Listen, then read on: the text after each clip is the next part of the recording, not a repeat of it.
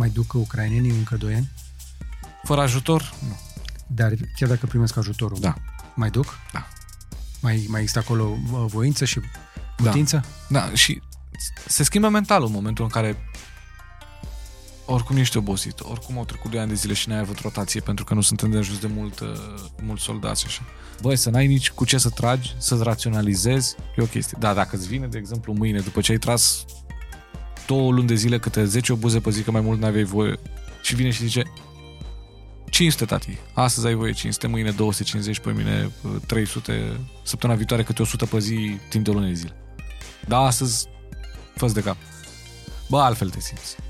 Există un singur scenariu în care s-ar termina mai repede, ăla în în care rușii dispar de pe teritoriul Ucrainei. Mm. Scenariul ăla nu e foarte plauzibil, dacă e să fim Sunt serioși. alegeri în Rusia anul ăsta, ce să faci? Așa. Prin urmare, acest conflict va continua pentru mulți ani de zile uh, înghețat sau dezghețat. Adică, și dacă se ajunge la o formă de pace acum, într-un an de zile, să zicem, cel puțin până în 2025, cred că suntem cu toții conștienți că nu se va încheia. Dacă în 2025, să zicem, se ajunge la o formulă de pace, uh, în care există teritorii cedate de către Ucraina, către Rusia, um, peste câțiva ani de zile conflictul a înghețat, se încălzește din nou pentru că ucrainienii atât de mult au suferit, încât sigur vor exista la un moment dat puteri politice care vor spune, în cazul în care ar exista aceste concesii uh, teritoriale, le vrem înapoi, teritoriile alea. Pe bună dreptate, bineînțeles. Așa că 2025 va fi foarte, foarte important. Uh, 2025. 2025, din perspectiva vestului, cum ajută, cum pregătește terenul pentru 2025, anul ăsta. Însemnând ajutoare uh, militare, ajutoare financiare, dar generalul Vlad a avut curaj să spună în câteva lucruri. Păi, nu putem, n-am putut să lovim dronele alea pentru că uh, tehnică legislativă, pentru că legislație. Uh, avem o problemă cu Pentru că avem efectivele. reguli. Pentru că Avem, măcar avem niște reguli, da. da. Avem o problemă cu efectivele Minus Militare. 6.000 6.000 în ultimul an. Minus 6.000 numai în ultimul an, exact. Și ne dorim să facem armata asta uh, a voluntarilor. Băi, asta este un lucru absolut extraordinar. Da. Deci e un lucru absolut extraordinar. Cum se întâmplă să nu fie nevoie? Păi se întâmplă să nu fie nevoie dacă noi punem presiune, nu numai România, evident, dar fiecare trebuie să-și facă treaba la el acasă, în ograda lui. Dacă punem presiune pe politicieni, pe, pe stat, să ajute uh, uh, Ucraina. Să nu ajungă rușii la noi. Să se oprească în Ucraina. Dacă se poate să și dispară din Ucraina, da? Bun. Asta este un pas. Al doilea. Să nu lăsăm dezinformarea să ne uh, acapareze mințile. Pentru că în România, în momentul ăsta, nu este o luptă pentru teren, este o luptă pentru minți. Pentru mințile noastre, a Și fiecare pe care o pierdem în fiecare zi. pe care o pierdem în fiecare zi pentru că nu avem îndeajuns de mulți oameni care să, uh, uh, să, să, să lupte pe, pe terenul ăsta. În același timp, nu trebuie să luptăm doar cu dezinformarea uh, care, este, ca, care lucrează prin intermediul SOS și AUR, ci trebuie să luptăm și cu dezinformarea venită de la partidele astea uh, mainstream și să le cerem și lor să se lupte cu, și cu dezinformarea și în același timp să acționeze, având în vedere că sunt la putere, să acționeze în așa fel încât să fie în interesele noastre. Acum se întâmplă să fie interesul Ucrainei să se alinieze cu interesul României. Salutare și bine v-am regăsit la IGDLCC, adică informații gratis despre lucruri care costă și nu cred că a- știm ceva care să coste mai mult, pentru că ne costă sub formă de vieți omenești, ale vecinilor noștri, războiul. Și despre război vorbim încă o dată, probabil uh, insuficient de mult pentru cât de important este și chemăm aici în studio oameni care au un pic de habar, dar prea puțini dintre ei au și fost acolo. Unul dintre cei care ajunge din când în când acolo se întoarce și ne povestește, pentru că noi nu prea avem curaj. Radu Hosu, Salut! bine ai revenit. Bine v-am regăsit. Ești bine? Da. Ai mai dormit între timp? Hai să nu intrăm în detalii din astea. Da, așa Da, sta- am dormit, da, Am am stabilit ultima oară că încerc să-ți iei o vacanță. Mm, n-am reușit. Adică e destul de greu să-ți iei vacanță. Lumea e obișnuită uh, să citească lucrurile pe care le scriu. Lumea care mă urmărește. Și atunci există o responsabilitate să continui să livrez chestia asta. Zi de Atunci zi de nu. 2 ani. Nu chiar zi de zi. Nu chiar zi de în- zi, de- dar în constant. ultimele- da, constant, da. da. O dată la mm, câteva zile sau zi de zi. Uite, de exemplu, am avut săptămâna trecută, am postat în fiecare zi informațiile de, de pe front. Dar de 2 ani de zile, da. 2 ani fără 3 zile. Pentru că noi înregistrăm uh, ca un fel de aniversare de 2 ani de război. Zicem aniversare? Ca să Dar nu zice nici- sărbătoare. Să știi că și eu m-am gândit la cuvântul ăsta. Aniversare, că Da. trebuie să marcăm 2 ani. Da. Ne place sau nu să credem, o chestie care părea dintr-o parte că o să dureze 3 zile, din altă parte că nu, s-a transformat într-o chestie care deja are 2 ani și nu pare că se termină curând. Mm, Nu. Opinia mea este că există un singur scenariu în care s-ar termina mai repede, ăla în care rușii dispar de pe teritoriul Ucrainei. Mm, Scenariul ăla nu e foarte plauzibil, dacă e să fim Sunt serioși. alegeri în Rusia anul ăsta, ce se face? Așa. Prin urmare, acest conflict va continua pentru mulți ani de zile uh, înghețat sau dezghețat. Adică, și dacă se ajunge la o formă de pace acum, într-un an de zile, să zicem, cel puțin până în 2025, cred că suntem cu toții conștienți că nu se va încheia. Dacă în 2025, să zicem, se ajunge la o formulă de pace, uh, în care există teritorii cedate de către Ucraina, către Rusia, um, peste câțiva ani de zile, conflictul ăla înghețat se încălzește din nou. Pentru că ucrainienii atât de mult au suferit, încât sigur vor exista la un moment dat puteri politice care vor spune, în cazul în care ar exista aceste concesii uh, teritoriale, le vrem înapoi, teritoriile alea. Pe bună dreptate, bineînțeles. Așa că 2025 va fi foarte, foarte important. Uh, 2025. 2025, din perspectiva vestului, cum ajută, cum pregătește terenul pentru 2025 anul ăsta, însemnând ajutoare uh, militare, ajutoare financiare, pentru că economia Ucrainei... A, ajungem și acolo. Deocamdată aniversăm 2 ani. Da. Bă, tu îți dai seama, sunt 2 ani. Da, nu-ți vine să crezi. Dacă stai și te gândești... Uh, deci noi practic mergem din criză în criză, din uh, uh, lumi paralele în lumi paralele. Deci în 2019, în iarnă, vor, discutam în, uh, despre, aoleu, ia foc Amazonul, uh, incendiile din Australia, dar era pe sistemul, ok, climate change, știi, pe business as usual. Și vine 2020, pandemie, bum!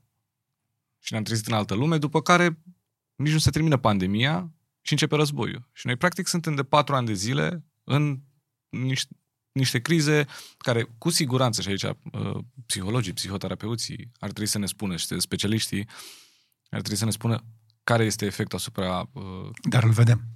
vieții noastre de zi cu zi. Îl vedem. Am vorbit aici uh, inclusiv, dacă vin să crezi, cu purtătorul de cuvânt al Patriarhiei Române.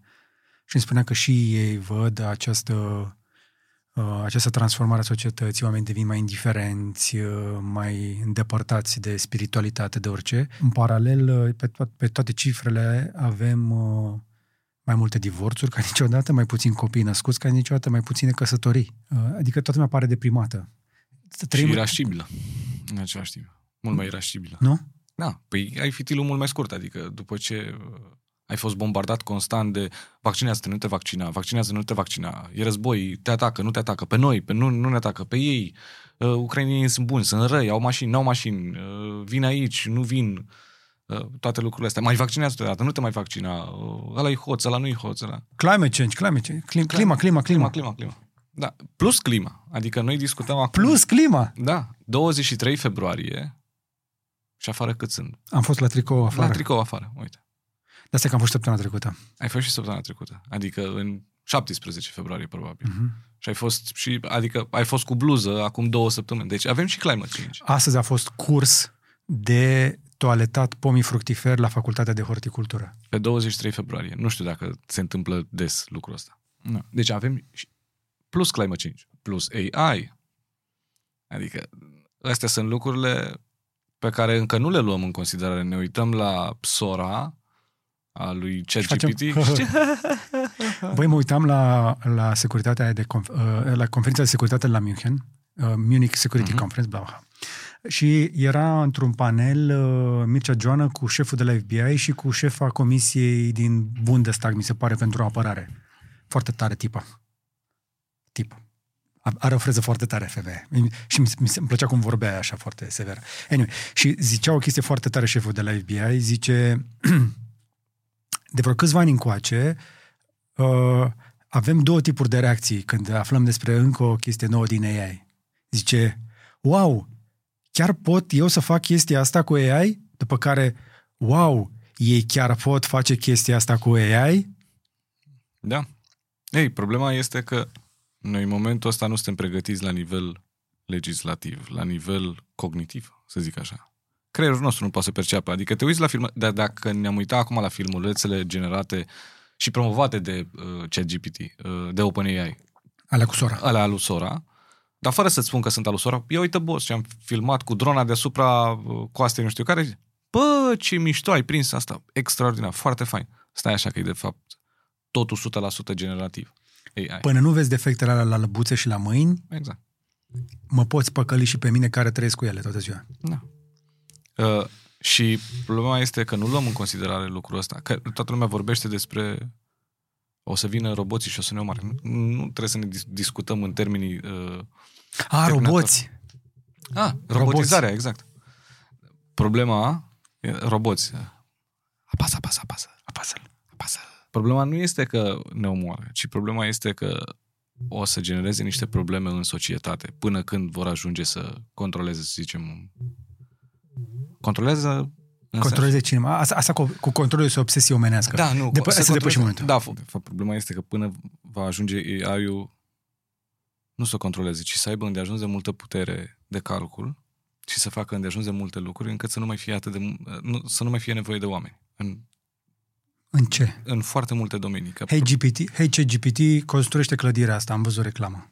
uh, da, pentru că în momentul ăla va avea capacitatea să fol- să folosească de roboți, roboții la rândul lor să poată să folosească, și aici discutăm de linii lar, lungi de uh, uh, logistice, adică robotul care să poată să vorbească cu alt robot care să-i aducă cimentul, ăla să-i aducă...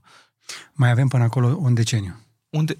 Ai, ai auzit ce ai zis? Da, Un deceniu. Asta înseamnă optimist, că... un deceniu. Până dacă nu, o să, Optimist. dacă nu o să dea, cum le spuneam, mă, foc la astea războaiele de țesut, uh, ăștia erau denumire în, uh, la britanici.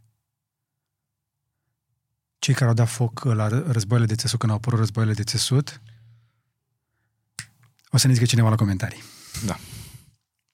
Uh, problema este că nu există. Adică povestea asta în care o să existe în lume, nu la noi, um, oamenii care se vor aduna și vor ieși în stradă și sindicatele, că sindicatele sunt... În România nu există sindicate, există sindicate controlate politic. Dacă politic este ok ca AI-ul să înlocuiască jobul ăla, nu mai e... Sindicatul zice, e foarte frumos. să Dar la noi s-a testat deja chestia asta. La noi asta cu uh, uh, să nu mai fie nevoie de oameni s-a rezolvat. La țară îi țin cu venitul minim garantat. Ai văzut? Noi avem VMG-ul de Da, mult. da, da, deci da. noi avem experimentul social în derulare deja de 20 de ani. Deci, sindicatele nu o să reușească absolut nimic. Pentru că nu o să aibă forța, mai ales că AI-ul o să genereze niște profituri extraordinare pentru companiile care au angajați. Așa și? Și în momentul ăla o să ai o problemă foarte mare cu șomajul și cu presiunea pe tot, tot sistemul social. Și Nu, chiar le văzusem dai, acum le vreo dai 10 ani de UBI. zile Le dai UBI. Universal Basic Income. Venitul minim cât de garantat. universal este. Suficient că să stea Cât de uh, pe universal? canapea, să mănânce, să bea și să se uite la televizor Cât de sau în universal VR. este? Este universal în România? Este universal în România, în Ungaria, în Îți spun eu, Europa? boss, nu-ți vine la muncă nici pentru 2500-3000 de lei pe lună, pentru că îi se pare prea puțin și așa este. Păi Și este. atunci, dacă îi dai 3000 de lei cât să stea pe canapea, De unde? își economisește. De păi unde? muncesc roboții. Și ce faci? Mai printezi niște bani. A printat acum uh, România... Bun, hai să fim serioși pe chestia asta. 16 miliarde. Dacă tot se uită cineva la noi, eu singurul lucru, că ne-am îndepărtat de Ucraina. Nu, că nu, că știu de ce Singurul te lucru, lucru... pe aici. Singurul lucru pentru, pentru care uh, mi-aș dori lumea să asculte situația asta sau viitorul, discut povești despre viitorul ăsta, este că mulți au copii, vor să facă copii și trebuie să Mai gândească vor un pic. oamenii să facă copii? Uh, Da, Tu ai făcut? o să aflăm. Uite, în vezi? curând. Problema este că trebuie să ne gândim serios la, la chestia asta. Inclusiv cei care sunt, sunt mai tineri decât noi. Hai să zicem că noi, încă 10 ani, hmm, tu o să ai 70, parcă nu? Hai că ți-am făcut un compliment, cu uite, dacă arăți așa la 60, de... Îl, îl provoc de când a venit, încerc să scot un pic de răutate din el. Am reușit? Am reușit. Așa. Așadar, bine ai revenit, Radu Hosu, pentru că am vorbit un pic de inteligență artificială, deoarece voiam să te aduc înapoi în Ucraina, să te întreb, bă, pe bune, noi vorbim de inteligență artificială aici și ăștia au probleme cu obuzele, mă? Bă, dintre Da. toate chestiile care pot să lipsească, dacă tu îmi spuneai acum 3 ani de zile, 4 ani de zile că o să fie un război convențional de tip primul război mondial, linii, tranșee, obuze, superioritate de artilerie. Da. Da, n- Mi-a stat mintea. N-ai fi, zis, n-ai fi zis că o să ajungă să ne lipsească artileria la un moment dat. Uh, nu artileria, obuzele, da. Și o să știți facă ce? diferența obuzele din Corea de Nord Da. Și rachetele din Iran. și rachetele din Iran, care au mai multă precizie decât alea din Corea de Nord. Da, păi uh, sunt obuze din Corea de Nord care sunt pe jumătate pline de aer. Adică le-au și tăiat și le-au verificat ucrainienii. Că nu explodează, adică pică... Puf, puf, puf. Da, Și, da, da, pică asta. multe. Pică multe pentru că au trimis Un milion. între 1,5 și 2 milioane. Au la 2 milioane. Între, nu, nu există o sursă. Ce le-o fi de la schimb pentru la 2 milioane? Tehnologie, probabil. Au, hai să nu subestimăm, că multă lume subestimează Nu, nu, nu. know-how, Nu, know-how. Deci nu trebuie să facă altceva. Gândește că acolo e o înțelegere tripartită, China, uh, Corea de Nord, uh, Rusia. Rusia poate să dea know-how, China poate să dea know-how și materiale în același timp. Chiar dacă există sancțiuni, da, știu. Acum două zile mi-a murit uh, un cunoscut în, în Ucraina. Ei, Ok, acum ai devenit serios, bine. Păi am devenit serios pentru că discuția este serioasă. Dacă nu luăm în serios ceea ce se întâmplă, o să râdem la fel cum ne uităm la AI și după aia rămânem fără dacă loc de devenim prea serioși, o să se uite oamenii la noi și o să schimbe canalul. Deci, obuze. De ce am nevoie de obuze într-un război în care Rusia are cele mai multe focoase nucleare din lume? Păi nu folosește nimeni focoasele nucleare, nu? De aia există uh, Mutual Assured Destruction. Doctrina MAD. Adică dacă cineva folosește uh, un focus nuclear și cealaltă parte va folosi un focus nuclear. Prin urmare, nici Rusia și nici alte state nu o să folosească... Dar Ucraina Un nu focus mai are nuclear. bombe nucleare, că știm că le-a dat. Uh, Da, era a treia putere nucleară din lume în momentul când a, a renunțat la ele în 1994.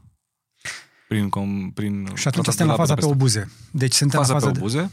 Există și niște speranțe, în sensul în care Europa ar trebui acum în martie să livreze cel puțin, cel puțin 500 de mii din promisul un milion de obuze de 155 de milimetri. de anul trecut. Cehia, da. Uh, Cehia a găsit 800 de mii de obuze, 500 de mii de 155 și 300 de mii de 122 de milimetri, uh, pentru care cere, adică a spus că au găsit uh, la 1,5 miliarde de, de euro. Și acum cere Uniunii Europene să strângă banii, pentru că ele deja există. Pur și simplu numai trebuie să fie cumpărate, să fie trimise în... Asta, înse- da, asta înseamnă, practic, repornirea capacității de război un an de zile. Aproape. Ai 800 de mii. Hai, nu- hai să nu pun un, un an de zile. Dar 7-8 luni de zile. Ai 800 de mii de, de obuze, 8 luni de zile. Și Danemarca Plus încă și-a 500 de mii. donat toate obuzele, nu? Nu, și- o- și-a donat toate obuzierele, uh, însemnând Obuziere. toată, toată, toată artileria. Nu este o, o, o capacitate uriașă. Da, este ok că se întâmplă uh, lucrul ăsta. Dar în îți dai același seama, timp îți și dai seama că ăia în Danemarca aveau în depozite artilerie și stăteau și se uitau la alea și ziceau Astea o să stea aici 100 de ani, nu avem cu cine. Chiar dacă ne-ar ataca Germania încă o dată, nu avem cum să le ținem piept noi cu astea. Absolut. Deci n- n- n-are nicio relevanță să... N-are nicio logică să le ții, să le ai. Da. Adică ori te apără Germania, ori te atacă Germania, oricum e același lucru pentru tine, știi? Adică dacă te apără Germania, n-ai nevoie de ele. Dacă te atacă Germania, nu, Nu te faci nimic ajută. cu ele, da? Și atunci e o gândire uh, tactică foarte, foarte bună a, a Danemarcei. Evident că n- să nu înțeleagă lumea, a, păi ce vreți să ziceți? Că am văzut în comentarii, nu? A, vreți să ziceți să dea și România tot ce are? Nu, Nu. n-am, nu, nu, nu. Noi suntem frontline state. Suntem țară de, uh, de, Graniță. de graniță cu conflictul. Asta înseamnă că noi nu putem să facem lucrul ăsta. Nici nu ne cere nimeni așa ceva. Noi chiar trebuie să ne înmulțim capacitățile, să ne mărim capacitățile de, de apărare. Uh, Dar ceea ce face Danemarca este foarte fain. Ar fi fost mult mai fain dacă acum 2 ani de zile noi ne-am fi, noi, vestul colectiv, ne-am fi uh, crescut uh, capacitățile de producție sau ne-am fi pregătit pentru lucrul ăsta. Noi Cred- acum cred anul că ăsta, lucrăm la asta. A, a, acum lucrăm la asta. De parcă suntem în 23 februarie 2020 și 2, nu 24. Patru. Adică 2 ani de zile am dat ce am avut în stocuri, pe aici pe acolo unii, de exemplu nemții de la Rheinmetall, care sunt cei mai bine văzuți în, din perspectiva asta, au început să investească, să cumpere fabrici, inclusiv în România. uh, să construiască fabrici în, în diverse locuri din Europa, pentru că și-au dat seama că e nevoie. Plus ei se, Rheinmetallul a luat o paia de IFV-uri de la noi? se făceau la Mediaș? Mhm. Aia, da. Așa. Ok. Rai, Rheinmetallul a luat Așa. Uh, Rheinmetallul fiind și singura companie care a spus uh, noi avem producție, ne creștem acum producția, nici nu trebuie să ne plătiți pentru creșterea producției, cândva o să cumpărați o buză de la noi. Numai, ziceți dacă aveți nevoie chiar de o, în 2022. Și statele au zis, bă, cred că o să avem nevoie de, de obuze. Și Rheinmetallul și-a crescut producția de unul, fără contract, deci nu aveau contract. Nu exista nimic uh, hard talk pe, pe subiectul ăsta. Dar sunt foarte puține exemplele. Deci Rheinmetall e unul care îmi vine în minte, altul nu prea îmi vine. Da, dar până una alta, din nou, redevenind un pic mai serioși, toate țările central și vest europene au capacități de producție industriale fenomenale pe metal. Nu pe, nu pe militar, dacă doi ani E de zile foarte ne... ușor să le convertești la militar. Nu este foarte ușor. Există Uite, asta- fabrici strategice care sunt ținute special pentru a fi convertite la efortul de război la nevoie. Acum am venit de la NATO, Așa. azi noapte. Uh, și am vorbit cu oameni, n-am fost singur, am fost cu un grup de uh, jurnaliști. Eu nefiind jurnalist, hai să mai zic o dată chestia asta, că e important. Ești activist. Corespondent de război. Voluntar, voluntar militar, ca așa scrie pe decorație. Am fost acolo și mi-au spus, adică au- mi-au spus tuturor, într-adevăr, ne-a mișcat greu. Adică recunosc inclusiv ei. Ne mișcat greu și încă ne mișcăm destul de, de greu. Dar ne mișcăm, începem să ne mișcăm. Și că da, Rusia este mult peste noi pentru că este uh, uh, pe economie de război, noi suntem pe economie de pace, ei au un, un sistem economic de control, noi avem un sistem economic capitalist, deci prin urmare la noi profitul contează, la ei nu. E un sistem de control, ți-a dat de- ordin și control. Ți-a dat ordinul că trebuie să faci o, o buză de 155 de mm, 152 de mm, o să faci o buză de 152 de mm. Nu există că, da, dar eu voiam niște profit la compania asta. Nu. Acum le face. Ni- Bine, nici măcar nu mai e o chestiune de profit, e o chestie doar că să poți să-ți plătești oamenii și să poți să aprinzi lumini. Da, e de ajuns cât să facă lucrul ăsta. Plus, mai e o chestie uh, pe care tot la NATO uh, am, am aflat-o. Sunt companii care produc armament, care au schimburi din astea de um, jumătate de, uh, de, de, de shift, 4 ore, 6 ore pe zi. Rușii lucrează trei schimburi și în weekend ca să facă tancuri. Păi trebuie să facă la câte, IFV-uri, la câte tancuri pierd obuze. acolo. Nu, da, ideea este mentalitatea și percepția. Deci cum ne setăm noi mentalitatea? Ce facem noi? Vrem ca Ucraina să câștige sau le dăm și noi acolo, ca să nu zică după aia că nu le-am dat. Dacă avem mentalitatea asta că le dăm, că să nu, zi, să nu zicem că nu, să nu zică că nu le-am dat, atunci o să pierdă și ei și o să pierdem și noi. Asta este un lucru care mie mi se pare că este important pentru români. Că lumea să, o să uite acum la mine și la tine și o să zică iară vorbiți bă de război. Hai să le explicăm oamenilor de ce e important războiul ăsta pentru noi. Nu. Nu? Să-i lăsăm așa și să... N-ai văzut uh, studiul ăla că românii sunt... Uh, noi, noi cu ungurii și cu grecii, mamă, grecii ce au spălat pe creier pe greci, tu ai văzut? Nu, Ai văzut sondajul ăla? nu. Sondaj. În țările europene, în legătură cu ce ar trebui să facă uh, Ucraina sau ce ar trebui să facă Europa în legătură cu Ucraina. Românii sunt împreună cu ungurii și cu grecii în topul europenilor care cred că Ucraina ar trebui să vină la masa negocierilor și să se închidă războiul cât mai curând. Asta nu este o problemă, asta este o... o a- asta demonstrează din punct de vedere sociologic, dacă să știi gândești. Te uiți la atitudini și valorile uh, poporului pe care îl setezi. Pentru că un răspuns din asta zici, vor să pună la masa negocierilor. Ce înseamnă chestia asta? Dacă îl întreb pe român ce înseamnă, ce, cum îl traduce în mintea lui, este Băi, eu vreau pace, eu vreau să nu mai moară oameni. Deci există, e, e o nu, doză de neapărat, nu, empatie. nu, nu, nu, românii înțeleg că ucrainenii în situația să știi actuală că- trebuie să cedeze teritorii. Absolut, dar ei spun așa, băi, mai bine cedează teritoriul decât să moară oameni.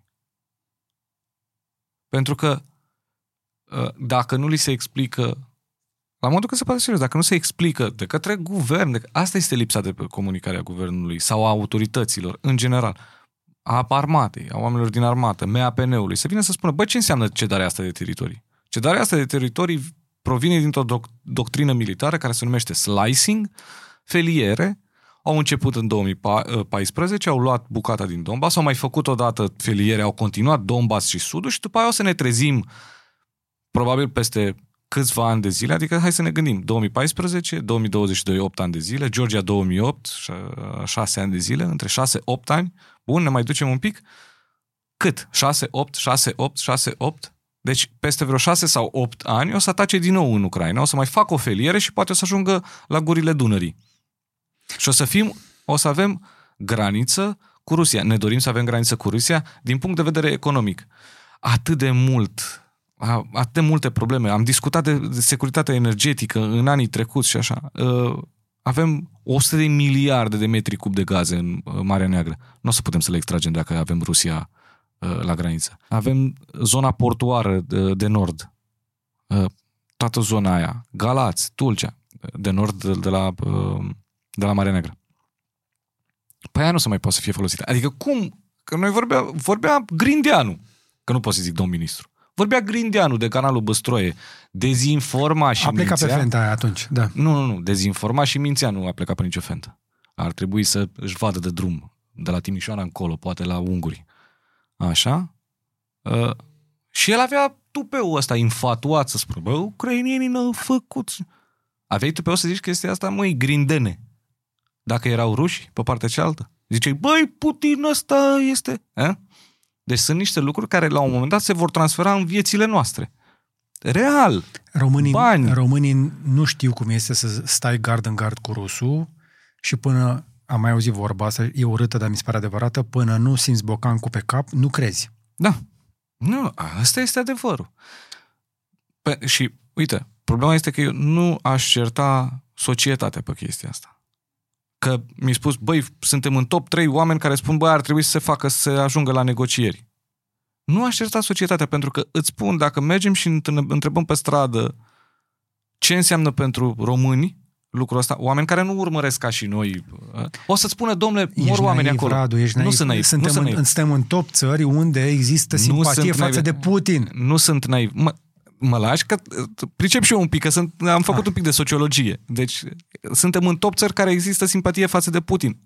În, top, în topul celor 30 de țări din Europa care au simpatie față de Putin în creștere. Suntem în vârf. Cu câte procente în plus?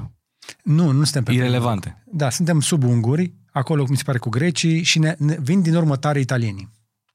Și dacă ne uităm că de fapt există o, o marjă de eroare și așa, de fapt ne dăm seama că suntem aproape de, de, de spanioli, dacă ei ar fi mai mulți și noi mai puțin, tot în marja de eroare, dacă ne jucăm cu ea, de fapt suntem aproape pe acolo. Bun. Evident că la noi este mai mare pentru că și pe rușii interesează să investească mai mult în România, să destabilizeze democrația. Eu la mine pe Facebook tot timpul spun, fiecare dintre oamenii ăștia care mă urmăresc și care sunt pro-Ucraina, în realitate sunt pro-România. Pentru că ei se luptă pe un război, într-un război informatic. Uh, i-am îndemnat și mulți dintre ei fac lucrul ăsta și pe X, pe urmăritorii mei de pe X, de pe Twitter, nu vreau să zic X, așa, de pe Twitter și de pe Facebook. Luptați pe, cu, cu dezinformarea. Uh, de ce e importantă chestia asta? Pentru că toate lucrurile astea se, transfer, se, se traduc în ce, exact ceea ce spui tu. Vine un sondaj și spune, noi avem foarte mulți oameni care îl, îl susțin pe Putin. De ce? Pentru că Putin, Kremlinul, investește în România o grămadă de bani pentru dezinformare, pentru destabilizarea uh, democrației și prin ce, cum face chestia asta? Că noi tot timpul discutăm troli și trolii sunt unii. Dar ce ai nevoie sunt vehicule politice. Și avem Diana Șușoacă, George Simion, Aur și SOS. Astea sunt principalele vehicule politice care înghit... Hai să nu spunem SOS, hai să spunem SOS. Ah, da, îmi cer scuze. SOS, așa ai, ai dreptate. Astea sunt vehicule politice care înghit mici vehicule politice. Ăsta lui Dragnea, partidul lui Dragnea este în aur acum, că puțină lume știe chestia asta. A fost înghițit de aur. ARR, Alianța pentru Patrie, al lui Codrin Ștefănescu și lui Dragnea. deputați de pe la Iași care au plecat din PSD în uh, e, aur. Pe toți, toți oamenii ăștia care sunt uh, băieți de treabă și îl iubesc pe Putin și pe Tucker Carlson. Dar nu-l iubesc ei pe Putin. Doar sunt sătui de nenorocirea de la București, care trebuie să facem ordine cu politicienii din România și singurii care pot să probabil să asaneze mlaștina. Da, e garda de fier. Trump, garda de fier. Drain the swamp. Drain the swamp, dar bineînțeles că asta este, drain the, drain the swamp. Uh, dar problema e că e mai, mai adânc de atât ca să discutăm tot de mlaștină. E mai adânc de atât. E legătura cu, legătura cu garda de fier cu... Noi avem o istorie pe, pe chestia asta. exact aceeași uh, uh, tematică și în, uh, în interbelic. Corupție, voi sunteți corupți, sunteți niște nenorociți, venim noi, facem, dregem, n-aveți grijă de țăran, n-aveți grijă, atunci era chestia cu, cu țărani, n-aveți grijă de țărani, Nu ajutăm. aveți grijă de fermieri? N-aveți grijă de fermieri. Ai văzut? Toate lucrurile astea se repetă, că nu e ca și cum... Nu e vreo noutate. Dacă a mers, de ce să schimbi? Da. Ei, de aia România este mai afectată. Adică vedem uh, niveluri mai mari de uh, simpatie, să zicem, uh, față de Rusia sau față de Putin. Pentru că se investesc mai mulți bani. Românii nu cred că ei sunt manipulați. Românii se cred atât de șmecheri și de deștepți, inclusiv pe niște studii din astea făcute pe internet. Nu bag mâna în foc, dar tu ești sociolog și probabil că le simți. Nu, am făcut sociologie, nu sunt sociolog. E o diferență. Nu, nu e același lucru. Nu e același. Ok. Dar am văzut uh, pe Reddit, spre exemplu, cum că românii sunt tot așa în topul țărilor unde uh, localnicii cred că eu trăiesc într-o cultură superioară celorlalte. A, asta e și, de la, uh, și în uh, psihologia statului român de Daniel David? Daniel David. Adică dacă Daniel David e cel mai complex studiu, a durat 10 ani de zile să, să-l facă pe uh, poporul român.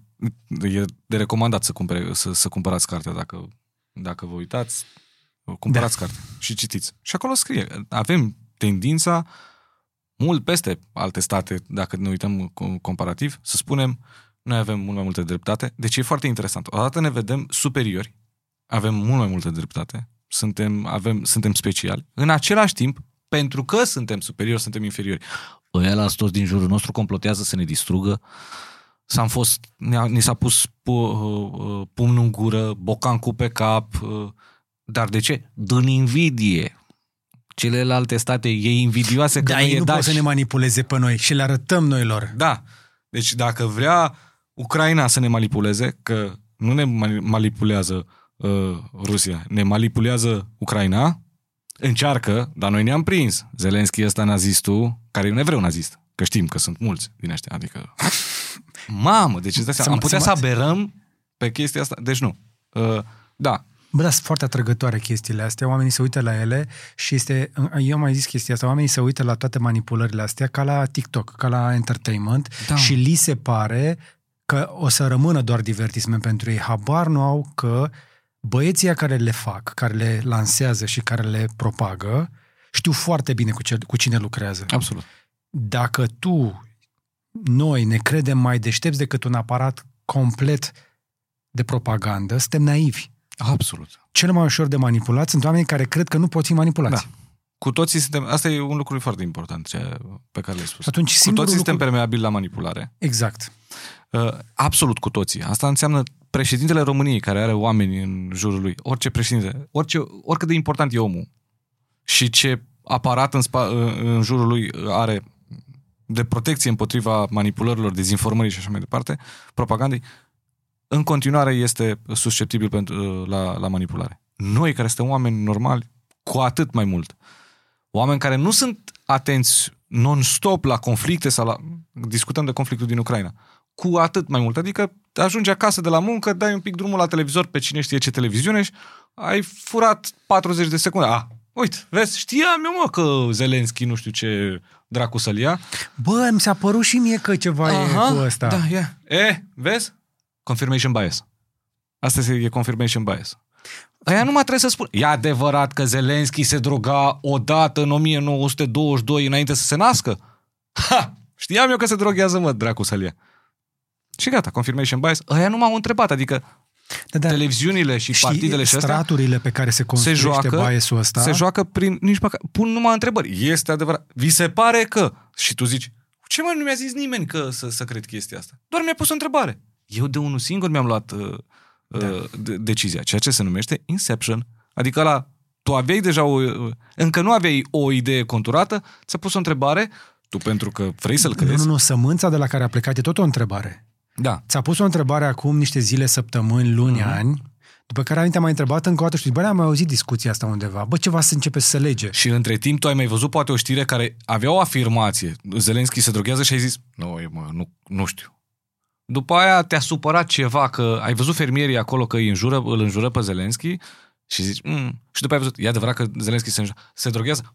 Știam eu, mă. Gata, mă. Și asta este uh, cel mai mare păcat pe care cred că îl facem mult prea mulți dintre noi, este că ni se pare că le putem simți așa. Nu. Nu putem. Nu putem. Asta e ce, asta e ce... A, putem să ne creștem gradul de pregătire pentru chestia asta, încercând constant să facem exerciții de gândire critică.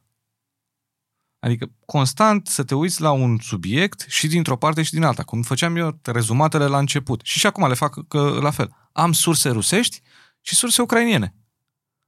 Multă lume, cum adică e surse rusești? Da, am surse rusești, că trebuie să mă uit și la, și la ei ce zic ei.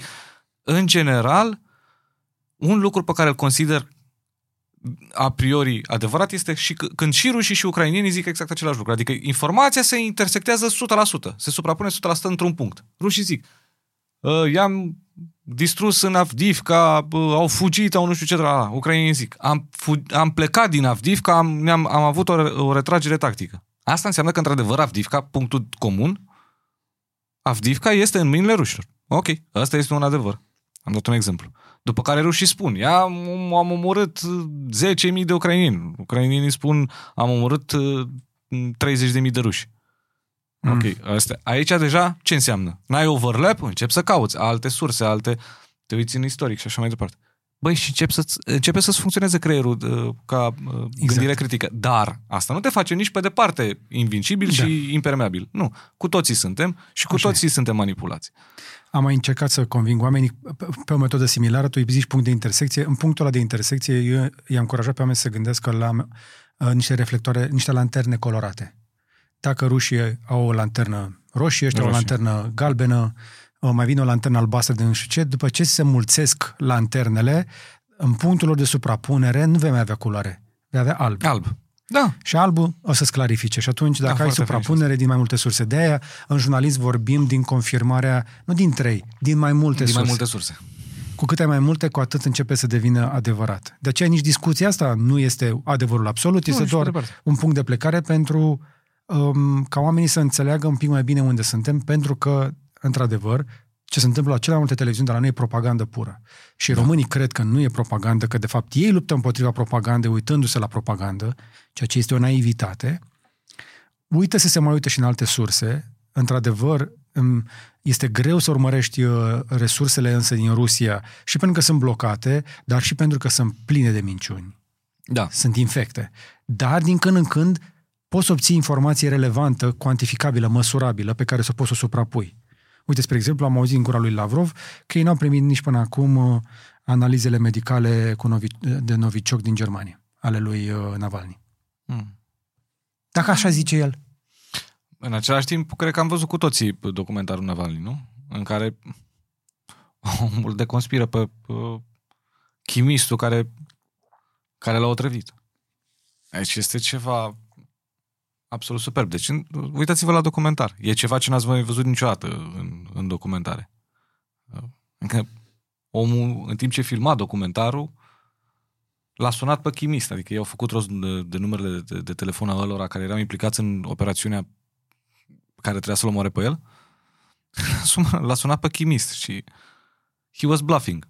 Că sunt secretarul adjunct al lui Patrușev. Nu mai știu cum îl cheamă pe ăla. Trebuie să spun niște întrebări acum, după ce s-a încheiat operațiunea. Ce s-a întâmplat acolo? De ce n-a funcționat? De ce nu știu ce? Păi uite, așa, așa, așa. Păi unde ați pus uh, toxina? Păi pe chiloți. Pe... Păi și de ce a ieșit la, la Germania? Nu știm exact, undeva am greșit. Deci omul spunea în direct, în, direct, în timp ce în timp ce ei filmau documentarul. Spunea la telefon. Păi am încercat, da, am încercat să-l omor. Da, super. Ce să-mi spună Lavrov? Că nu a găsit, n-are analizele noviciocului. Pe caută-ți-le mă la tine acasă. Ia un novicioc, pune-l pe chiloți, vezi, verifică. Eh, uite așa arată niște analize de novicioc. Serios suntem tâmpiți? În același timp, uite, dacă vrem să credem ceva, e un lucru pe care l-am spus de, de, de, de mult timp și acum s-au, s-au dat și ei pe față. Medvedev a spus azi sau ieri. A avut uh, interviu. Cred că e. Și a spus că s-ar putea să trăiască să luăm Chievul.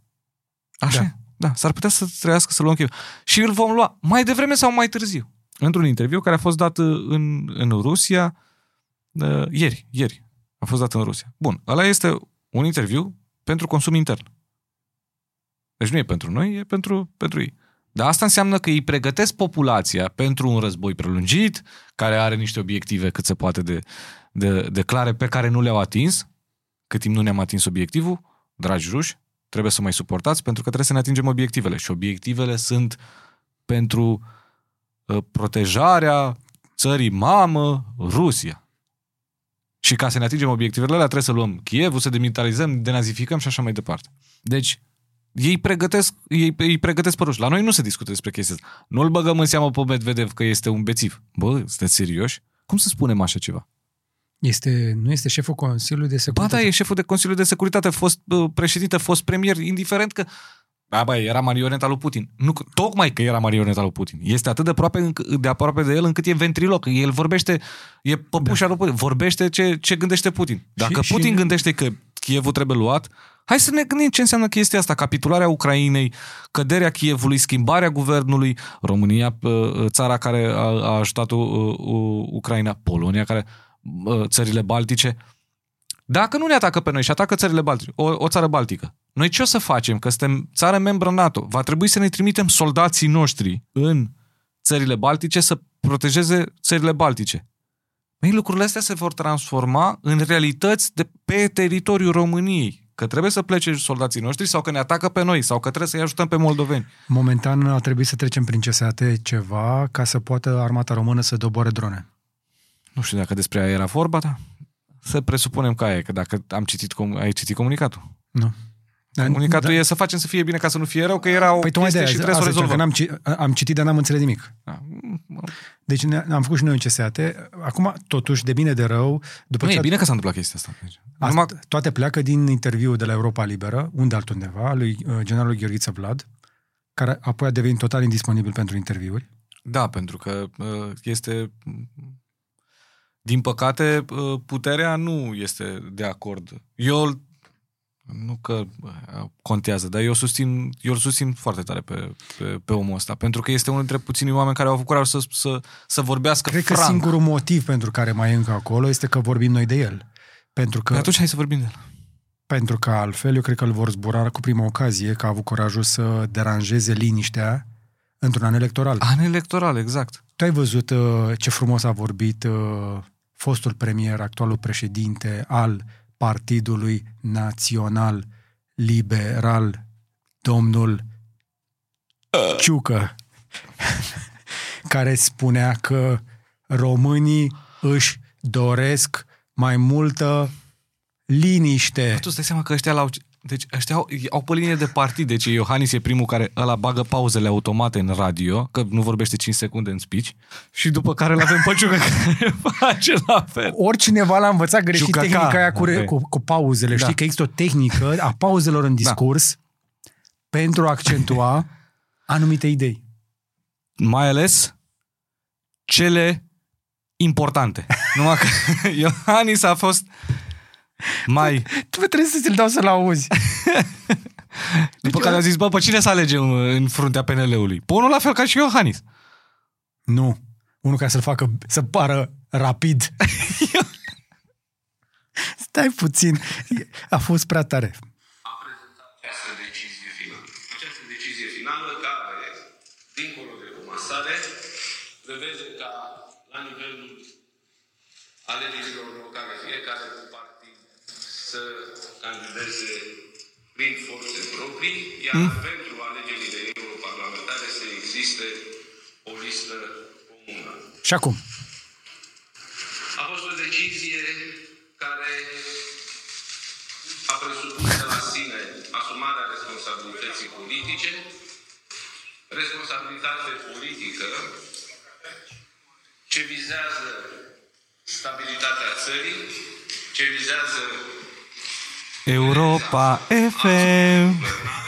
Stai puțin. și, desigur, Ai ce? ține cont de interesul cetățenilor României și contextul de securitate, pentru că din toate discuțiile pe care le-am avut, românii își doresc stabilitate, își doresc liniște, își doresc să-și vadă de viața fiecăruia, viața Eu- de zi cu zi, Păi, deci el a avut discuții și a zis, bă, Am întrebat Românii își oamenii, doresc stabilitate și Băi- liniște să-ți vadă de viața lor de zi cu zi. Ce, cam ce vreți voi? Noi, eu m-am, am venit aici cu o propunere, m-am vorbit cu colegii mei din PNL și am zis, bă, să fie război, să pice bombe, să nu știu ce, și românii... Ne. Aș vrea un pic așa, liniște, Stabilitate stabilitate, și să ne vedem de viața fiecăruia. noastră, de zi. Cu zi. Ferește. Băi, ăsta a fost premierul României. Dacă mă, îl mai tată, pui mă. o dată pe 1,5x, sună aproape om. Su- Sună aproape, da, aproape om, un pic peste Iohannis. Și pe 2x zici că este comentator politic. Da. Da, oamenii își doresc cu un guvern care să le ofere stabilitate, siguranță și, bineînțeles, oamenii își doresc să aibă, să-și vadă de viața lor de zi cu zi. A fiecăruia. A, fie, a fiecare. Da, că vecinii să mă uite pe gaura cheii. Ia să vedem. Exact. Wow, da. Ți-am zis să nu luăm prea în serios. Păi nu că nu ne luăm prea în serios decât în, în lucru, că nu ne luăm pe noi. Lucrurile trebuie să le luăm în serios. Pe noi n-ar trebui să ne luăm în serios. Deci, Deci omul ăsta a Guvernanții fost noștri premierul- vor să ne ăsta a fost încurajeze premierul să stăm României. liniștiți. Asta e Ce general, mă. Acesta este, a fost premierul României pe timp de război. Da. La granițele noastre, ca să nu uh, rămână pe înregistrare Nu, și dar după serios aceea acum, din extraterestri. tot Bă, mandatul, ăștia- din, din mandatul premierului Ciucă, cu ce ai rămas? Adică a rămas cineva cu, sau Ciolacu, să rămâi, să rămâi cu ceva după ăștia. Bă, au zis, au, au făcut o chestie importantă. Și, încă o dată, este într-adevăr timp de război. Știi că relațiile, mai ales căsnicile și chestiile astea, dar relațiile în general între oameni se testează la bine și Atunci la, este- la greu. greu da. Și pe timp de greu, ei au făcut un sacrificiu, s-au unit cu aia la alții ca să ne ofere nouă stabilitate și liniște. Ca Mă, să ne vedem de viața viețile noastră. fiecăruia. Nu, de zi cu zi ale fiecăruia. Vieți ale fiecăruia. Doamne ferește. Atât a putut pe- PNL-ul. Băi, asta e, e nasol. Uh, Eu sunt membru USR, dar n-am niciun fel de treabă în momentul ăsta să critic stabilitatea uh, României. Mie îmi pare rău pentru că avem... Este o iluzie stabilitatea asta. Deci- Despre, de-aia trebuie să vorbim despre chestia Ce asta. voiam să zic este Indiferent că, de partid, nu ce, mă interesează Ce voiam să partidele. zic este că uh, partidele astea mari sunt importante, că sunt partide democratice. Și vor câștiga. Și uh, atât, nu asta este problema. Problema este ce aduc dacă vor câștiga. Ce aduc? Și mie îmi Liniște, pare rău. stabilitate. Băi, Partidul Național Liberal, ăsta, a pu- asta a putut maximul. Ăsta e maximul care- pe care l-a putut. Problema este, hai să ne întoarcem la, la generalul Vlad. Am un slogan pentru alegeri pentru ei. Vorbiți mai repede. Nu. Dorm liniștit. USL veghează pentru tine. Aoleu, hai că ești... You are lame, man. Asta e veche. Păi da, da, oamenii vor liniște. Și ei veghează. La stabilitate și liniște. Hai Să-și vadă în fiecare zi oamenii de viețile fiecăruia. pe gaura cheie. Oh, fuck. Zice mama e, ce bine le zice băiatul ăsta. Uite, am mâncat bine, am mâncat de toate. E sănătos. Din asta ne trebuie. A fost în război, ăsta știe, ăsta știe. A fost în război? Păi n-a fost în Afganistan. A coordonat de pe telefon trecerea de pe un pod pe altul. Bine, era un podeț. În bază. Glumesc. Nu știu. El se laudă că a făcut lucruri. Există... A, a și pierdut militari în luptă. Sau în, la știu. AID-uri. Au existat, da, au existat, au existat niște... De ce vorbesc despre generalul Ciucă? Hai să vorbim despre generalul Vlad, care a avut curaj să Generalul spună. liberal Ciucă. Fost general actual liberal. Cum altfel? De unde scoți cei mai buni liberali din țara asta? Trebuie să iei din armată. Mhm. Unde au experimentat cu antreprenoriatul, cu business-ul, cu Da, știi că în armată organizarea. acolo e multă cu, Da. cu business. Așa, mai departe. Deci, uh, generalul Vlad, da, el a fost, este, cred, sub o grămadă, de, o mare presiune după interviul ăla, pentru că le-au stricat ăstora stabilitatea, liniștea, Și viața fiecăruia de zi cu de zi. zi cu zi. Din exact. Deci asta este o problemă. Dar generalul Vlad a avut curaj să spună câteva lucruri. Băi, nu putem, n-am putut să lovim dronele alea pentru că uh, tehnică legislativă, pentru că legislație. Uh, avem o problemă cu Pentru că avem efectivele. reguli. Pentru că Avem, măcar avem niște reguli, da. da. Avem o problemă cu efectivele. Minus Militare. 6.000 în ultimul an. Minus 6.000 numai în ultimul an, exact. Și ne dorim să facem armata asta uh, a voluntarilor. Păi asta este un lucru absolut extraordinar. Da. Deci e un lucru absolut extraordinar. Eu îl aplaud pe generalul Vlad, apreciez. Eu am, am Hai să zicem de mai multe ori ca să apar la monitorizare la MAPN. Gheorghiță Vlad, Gheorghiță Vlad, generalul Vlad, general... Generalul Vlad. Haideți toată lumea vreo la comentarii, spuneți General, generalul exact, Gheorghiță în Vlad. comentarii lăsați acolo. Apreciem, îl apreciem pe generalul Vlad, nu, pauză, pauză, pauză pe, pauză, pauză, pauză, pauză pe, liberalul, pauză, pauză, pauză, liniște, ciucă. Da. Bun. Doamne ferește. Așa, nu, la modul cel mai serios. Chiar îl apreciez pentru că el 100% știa ce înseamnă. Și și-a oamenii asumat ăștia. un risc Da. să facă chestia asta, știa că va... Că va fi supus presiunilor din partea guvernului. Ca fluierat în biserică. Ca fluierat în biserică, da. Lucru care este inacceptabil. Omul ăsta discută despre protejarea pe bune. Adică chiar vorbește în termeni practici ce înseamnă protejarea noastră, a mea și a ta, ca să avem pace, liniște, Stabilitate. stabilitate și să ne vedem de viața fiecăruia de zi cu zi. Nu ca liberalul generalul. Liberalul generalul. De unde știm noi ce sacrificii face domnul Ciucă în fiecare zi pentru noi? N-ai de unde să știi. Ask not O să scrie el niște memorii. what your odată. chuka can do for you, but what you can chuka for the country. O să aflăm, să știi. Când o să iasă el la pensie, o să scrie memoriile. Nu, nu o să scrie memoriile. O să-i scrie memoriile. Cine? Cineva care are foarte multă Asta răbdare. că, că și ăsta a plagiat. Și el e plagiator. Păi, nu- eu în ianuarie, apropo de chestia asta cu Ucraina, am scris în ianuarie pe Facebook, am spus pe Ciucă o să-l salveze Putin. Pentru că el era premier, era scandalul cu plagiatul, uh, descoperit de Emilia Șercan, pentru care, bineînțeles, Emilia Șercan și-a luat tone de lături în cap de la, Păi, cine? dar de la oamenii ce instituțiilor. treabă are ea să Exact. vorbească despre oameni importanți? Când omul ăsta ne oferă sig- siguranță și securitate și liniște. Stabilitate, mă. Sta... A, așa. Da, exact. Ce treabă are ea? N-ar vrea mai bine să-și vadă de viața ei de zi cu zi? Femeia asta, absolut extraordinară, o inspirație, cred că ar trebui să fie o inspirație pentru absolut oricine, oricare dintre noi. Uh, un curaj absolut extraordinar. Uh, vorbește despre, bă, premierul României a furat, nu. Bă, l-am Că prins. Plagiatul Nu e doar că a furt. furat, l-am prins. L-am prins. M-am dus la poliție, le-am zis, ăia de la poliție și-au anunțat șefii, șefii au vărsat. Da. După care, după care s-a trezit uh, Ciucă să facă, băi, fac eu comisie, deci nu las pe aia care chiar existau, deci exista un cadru legislativ, existau niște proceduri care trebuiau să fie uh, luate în considerare, nu îi lăsăm pe aia. Fac eu o chestie, de fapt ăla era un, un praf în ochii, un praf, praf în ochii oamenilor. Deci asta este o tehnică de manipulare uh, din comunicarea politică. Deci Ciucă s-a întors la comunicatorul lui strategic și a spus, spune și mie, te rog frumos, ce fac. Spune-mi și mie te... A durat mult mai mult decât o spun eu acum. A spune și mie, te rog frumos, uh, ce fac în situația asta și ăla i-a spus, fii atent. Faci o comisie, îl trimiți acolo, nu știu ce, dar ăla o să lungească foarte mult situația. Noi oricum ieșim de la guvernare, face rocada cu, cu ciolacul, nu se mai uită absolut nimeni, pentru că uh, populația are o, o atenție foarte uh, scurt, un attention span foarte nu scurt. avem premierul, fostul premier al României, domnul Nicolae Ciucă, este plagiator dovedit. Este. Ce caută în fruntea unui partid? Ce ca- caută la un pupitru pe care scrie România? Plagiator dovedit Adică hoț. Hoț intelectual. a furat. A furat. A furat. Nu ți-a furat din geanta ta, dar trebuie să te gândești că a furat din geanta ta, pentru că el, devenind plagiator și a primit un grad superior, a primit mai mulți bani de la tine și de la mine și funcții înalte în stat, pentru că a furat. Da. Pentru că a furat. Că n-ar fi ajuns la nivelul ăla dacă nu fura. Da.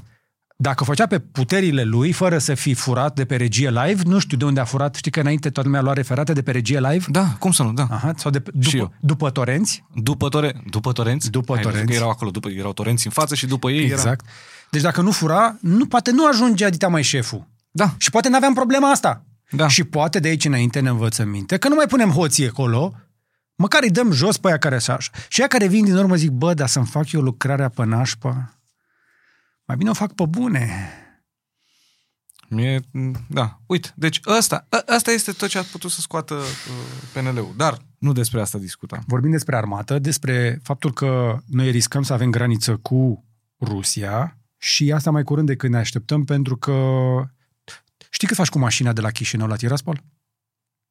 Nu. O oră. Maxim. Știi cât faci din România? Știi care este distanța de la București la... Uh... Deci, nu. În linie Ajung mai dreaptă, repede la Tiraspol decât ajung la Timișoara. În, în linie dreaptă aia vreau să în, în linie dreaptă uh, de la Brașov, uh, de la București la Brașov, orașul nostru. de la București la Odessa este mai puțin decât de la, Braș- de la București la Oradea. Mhm. Ar fi bine ca lumea măcar să vizualizeze chestia asta. Deci dacă sunteți în București, mulți sunteți în, în București, e mai scurt în linie dreaptă, nu mai discutăm pe, pe drumurile României patrii. E mai scurt să ajungi la Odessa decât la Oradea. Și Odessa e unul și, dintre... și, și Medvedev a spus Exact. că Odessa trebuie să redevină oraș rusesc, pentru că este oraș rusesc istoric și va deveni... Este unul dintre obiectivele Rusiei. Te-ai fost vreodată la Odessa? Da, cum să nu? Ai băut la Gambrinus? Nu. Am mâncat și am băut la Gambrinus. Foarte bun. Nu, dar e plin de români. În, în, de, Da. da. de oameni care vorbesc... Locul ăla nu e Rusia. Îți Nu, garantez. nici pe departe, nu. Uh, este leagănul culturii uh, ruse. Toată lumea uh, acceptă chestia asta. Uh, dar nu este, Ru- nu este Rusia despre care discutăm. Nu. Este Pentru că- un oraș... Pentru că trebuie să spunem o chestie. Din punct de vedere istoric, pe parcursul uh, secolelor, civilizația s-a construit pe malul unor ape. Da. Era inevitabil ca în jurul Mării Negre să nu ai civilizație. Uite-te câte țări și imperii sunt de jur împrejur. Da. E o baltă în jurul care e plin de cetăți medievale.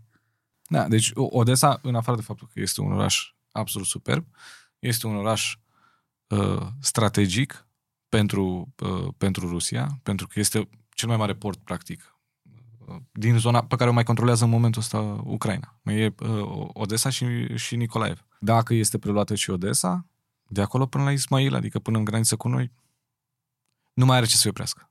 Nu mai discut. Plus, nu că nu mai discutăm. Hai să adăugăm și faptul că de la Odessa se duc direct în Transnistria.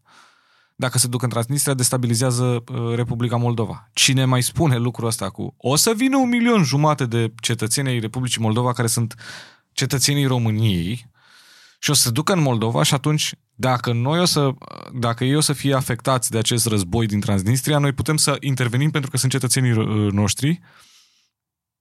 That's a bullshit. Sorry to say it. Pentru că nu e teritoriul NATO. Nu, în primul rând, nu, nu, dar ai cetățenii tăi și poți să spui, bă, sunt cetățenii tăi. În articolul 5 spune uh, uh, teritoriu, cetățenii și așa mai departe. Ah, plus, articolul 5 nu este bounding, uh, bond, uh, bounding. Scrie acolo că dacă și plus cu ce vrei tu să ajuți. Deci America, dacă ne răspunde Donald Trump peste o lună de zile că da, mă, eu o să susțin articolul 5, el poate să zică susțin articolul 5 și vă trimit aplauze uh, I, I send you my poate să thoughts and facă prayers. chestia asta. Chiar a Ba da, răspuns poți. bine Jens, uh, Jens Stoltenberg, că a spus până acum articolul 5 a fost uh, activat o singură, O singură dată de... 9-11 de către Statele Unite ale Americii și pentru Statele Unite ale Americii. Bun. și cu, cu ci, pe cine a sărit în ajutorul lor și cu cât ajutor. Toți, inclusiv noi. Uh, și noi am foarte mult. Așa am ajuns noi în, uh, în NATO. De fapt, ăla e, nu e 99, cum zice lumea, dar mă rog. Uh, revenind.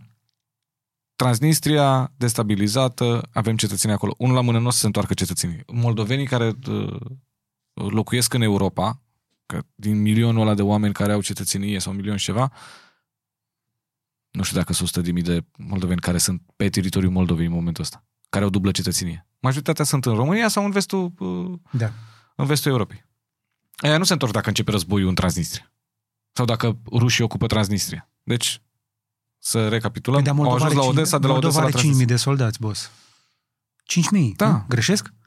Nu cred că greșești. Republica Cred că, nu, Moldova... cred că nu. A, știu că a avut limitare la capitolul ăsta, că nu trebuie să stea Da, neutră. e, E da, neutră. e, e, e țară neutră, e stat neutru. E și din Constituție. Asta e problema. Bun. Dar, mă rog, NATO uh, îi ajută non-lethal. NATO îi ajută și pe ei. Acum avem un playbook. Ne uităm la ce s-a întâmplat în, în Ucraina și cam știm ce, ce se poate întâmpla în, în Moldova. La modul că se poate serios. Gândiți-vă că De avem exemplu în fața ochilor noștri. Cel mai probabil săptămâna viitoare ar trebui să vină anunțul de la Tiraspolcică. nu anunțul, chiar referendumul. Ei încă nu au, ei, ei, ei încă nu au uh, Cei din Transnistria nu știu că o să aibă referendum, dar eu să aibă referendum. Da, dar uh, uh, nici măcar autoritățile de la Tiraspol n-au, n-au concluzionat oficial. Băi, da, vom avea referendum sau nu. Deci asta e și pe surse. Nu știm dacă se va întâmpla sau nu. Îți dai seama că ar fi groaznic să se întâmple. Pentru că surse din Rusia, din jurul uh, Dumei de stat, a spus uh, da, și noi vom lua în considerare după aia ce vrea uh, Transnistria. Da, dar până acum s-a oferit să îi susțină. De aia n-au spus absolut nimic pe, uh, oficial. Deci n-a ieșit nimeni din Rusia uh, pe, pe canal oficial să spună da, da, da. Deci dacă în 28 ei spun da la referendum, pe 29 noi îi luăm. Nu. Dar pe surse se discută despre... Adică ei sunt foarte atenți. Ei abia așteaptă, deci aveau nevoie... Eu pun pariu că asta e... Nu că pun pariu, sunt convins. Că toată povestea asta este o, încă o formă de destabilizare. Încă un pretext de destabilizare. Nu cred că se va întâmpla. Poate greșesc. Dar dacă s-ar întâmpla. E Donbass uh, 2.0. Adică, Adică 2014 Donbass vine aia și spun hau, hau, hau, hau, ne e greu, suntem ruși aici, ne cotropesc ucrainenii. Păi, sunteți în Ucraina. Da, mă rog. Lăsând ruptura de logică la o parte, rușii ce fac? Trimit omuleții verzi, pe care după aia, la șase luni de zile după, recunoaște Putin că erau într-adevăr armata rusă, deși inițial a spus că nu sunt, evident. Uh, ocupă, ocupă Donbassul, începe războiul, că practic atunci începe războiul. Că noi spunem că sunt doi ani de la, război, de la începutul războiului, sunt doi ani de la începutul invaziei din 2022 sau full-fledged invasion. Invaziei pe scară, uh, pe scară largă, dar războiul a început în 2014. După care a fost anexată, uh, deci după Donbass a fost anexată Crimea ilegal și acum noi avem așa. Tot în, evident, în est, în estul unei, unei țări, avem Transnistria, în estul Moldovei, regiune separatistă care spune, domnule, avem probleme aici, noi suntem ruși, moldovenii ne cotropesc. Schimbăm ucrainieni cu moldoveni. Avem nevoie de ajutor. Vine rușii și zice, vă ajutăm noi. Uh, Ăștia își declară uh, că vor să facă parte din, uh, din uh, Rusia, la fel cum au făcut uh, Donbassul, uh, cele două regiuni din Donbass, înainte de invazie cu două zile, sau trei cât a fost. uh-huh. Uh, Prin urmare, Rusia mai departe trebuie să ia act și să-i accepte și după aceea să spună, domnule, acum trebuie să-i apărăm. pe teritoriul rus. E teritoriul rus. Nu cred că se va întâmpla, dar dacă se va întâmpla, în momentul Dar ăla... nu- nu e enclavă Transnistria? Ba da, da, e landlocked. Păi și ce fac? Da, păi au făcut, ei au făcut cap de pod la începutul războiului acolo. Au trimis muniție, au mai făcut și o rotație de câțiva uh, soldați, au trimis muniție, au trimis ceva echipamente. Lumea are senzația că nu s-a întâmplat nimic. Nu, la începutul războiului, la începutul invaziei, când au ajuns la mijlocul Nicolaevului. Nicolaevul a fost tăiat în două, undeva în martie, până la mijlocul lui martie. Acum aproape 2 ani de zile. Rușii ajunseseră în aproape de mijlocul Nicolaevului tăiat în două. Și au reușit ucrainienii să se împingă înapoi. Dar în momentul ăla, pentru că erau destul de aproape de Transnistria, mult mai aproape decât sunt acum, au făcut un uh, pod uh, aerian. Și trimiteau ajutoare și muniție și oameni în Transnistria. Deci ei se pregăteau să treacă din Nicolaev să ajungă la Odessa și după care să activeze Transnistria. Și de acolo, mă Republica Moldova și gata, erau la granița NATO. Era oricum la granița NATO pentru că după ce treceau de Odessa ajungeau la, uh, la, gre- la gurile Dunării. Că Pe ei mai mult îi interesează gurile Dunării din punct de vedere economic decât îi interesează Transnistria. Pentru că în momentul ăla au un drept să circule. Absolut. Și noi avem un mai mic drept să mai tot Comentăm în deschidem fața gura să, și să comentăm. Și știm cu toții ce se întâmplă pe o graniță cu o țară de genul ăsta. Da. Adică toate orașele, toate satele, tot ce este dincolo de graniță este Schweizer. Un Schweizer prin care umblă ei Da, absolut, da. și fac ce vor. Și dacă faci, faci de bună voie, ești în cărdășie, dacă nu faci de bună voie, Ei, și acum vreau eu să mă gândesc cu, cu instituțiile pe care le avem noi, cu politicienii pe care le avem noi. Cum o să oprească ei Rusia să facă ce vrea ea în toată Dobrogea? Și bineînțeles din Dobrogea, absolut în toată România, dar pe acolo să, să intre. Cum o să-i oprească când o să vină rusul și o să zică frățioare? Ai două variante. I will make you an offer you can't refuse. I will give you one million or I will kill you. What do you choose? Huh? See? You can't refuse. Și românul o să zică politicianul român. Frățioare, păi eu făceam pe un milion jumate înainte, bă, cu, cu alții. Îți dau un milion, ești nebun, ca să nu te împușc în cap. Bine, șeful, cum să nu? Și atunci să vezi ce Schweizer o să fie făcută toată România. Și da, lumea are senzația că eu vorbesc din filme de, uh, de la Hollywood. Uite-te la, la Belarus. E film? Uite-te la Franța în momentul ăsta cu Le Pen. Și tot ce a făcut ea, ce a construit, ce a, ce a construit ea pe banii uh, rușilor. Schweizer. Ce rupturi sociale sunt în, uh, în, în Franța. Uite-te în, în Italia ce rupturi sociale. Adică ce, românii nu au probleme în Italia? În sensul că nu sunt văzuți cu ochi foarte răi și nu pentru că toți românii sunt hoți și bă, că atât ne place și nouă să ne victimizăm, bă, toți sunt niște cerșetori. Nu sunt, mă, toți cerșetori. Muncesc acolo. Bă. Și dar de ce există chestia asta? Pentru că ce face Rusia constant? Angajează bani în, în propagandă în statele vestice prin care să divizeze societățile. Tot destabilizare nu înseamnă că vii cu tancul și dai cu tunul. Nu îi destabilizezi social, rupi uh, framework-ul social, îi faci, Și îi cu faci să... fermierii e foarte ușor să o faci, pentru că Absolut. le spui oamenilor că bieții noștri țărani și după care descoperi că unul dintre cei mai importanți finanțatori ai protestelor fermierilor de la Bruxelles este Victor Orban. Ah, da, da, da, da, nu, nu știam în ce parte de Da, Victor Orban. Ce treabă avea el să susțină fermierii europeni? Păi nu știi că el are mult pământ uh, agrar în, în Ungaria, în Panonia. Și nu doar chestia asta, mi-a zis cineva, spre exemplu, doar așa ca o paralelă dacă vrei, că una dintre probleme, asta cu chestiile cu migrația, de care tot bat ei toba, pentru că tot cineva din gașca lui controlează toată migrația legală. Toate comisioanele, toate... toate Mm, nu știu. Nu, deci ca nu să știu lucrezi asta în Europa sau să ajungi să lucrezi în Ungaria uh, imigrant, uh, are, au, au ei o filieră. E, Deci da. este pașalăc. Gata, e Da, satrapie. Și uite-te la, uite la oamenii aia care trăiesc în, în zonele urbanizate din, din Ungaria. Păi Orban n-a mai câștigat în, în Budapesta de când era mic, el. De ce? Ca Trump. Da. De ce?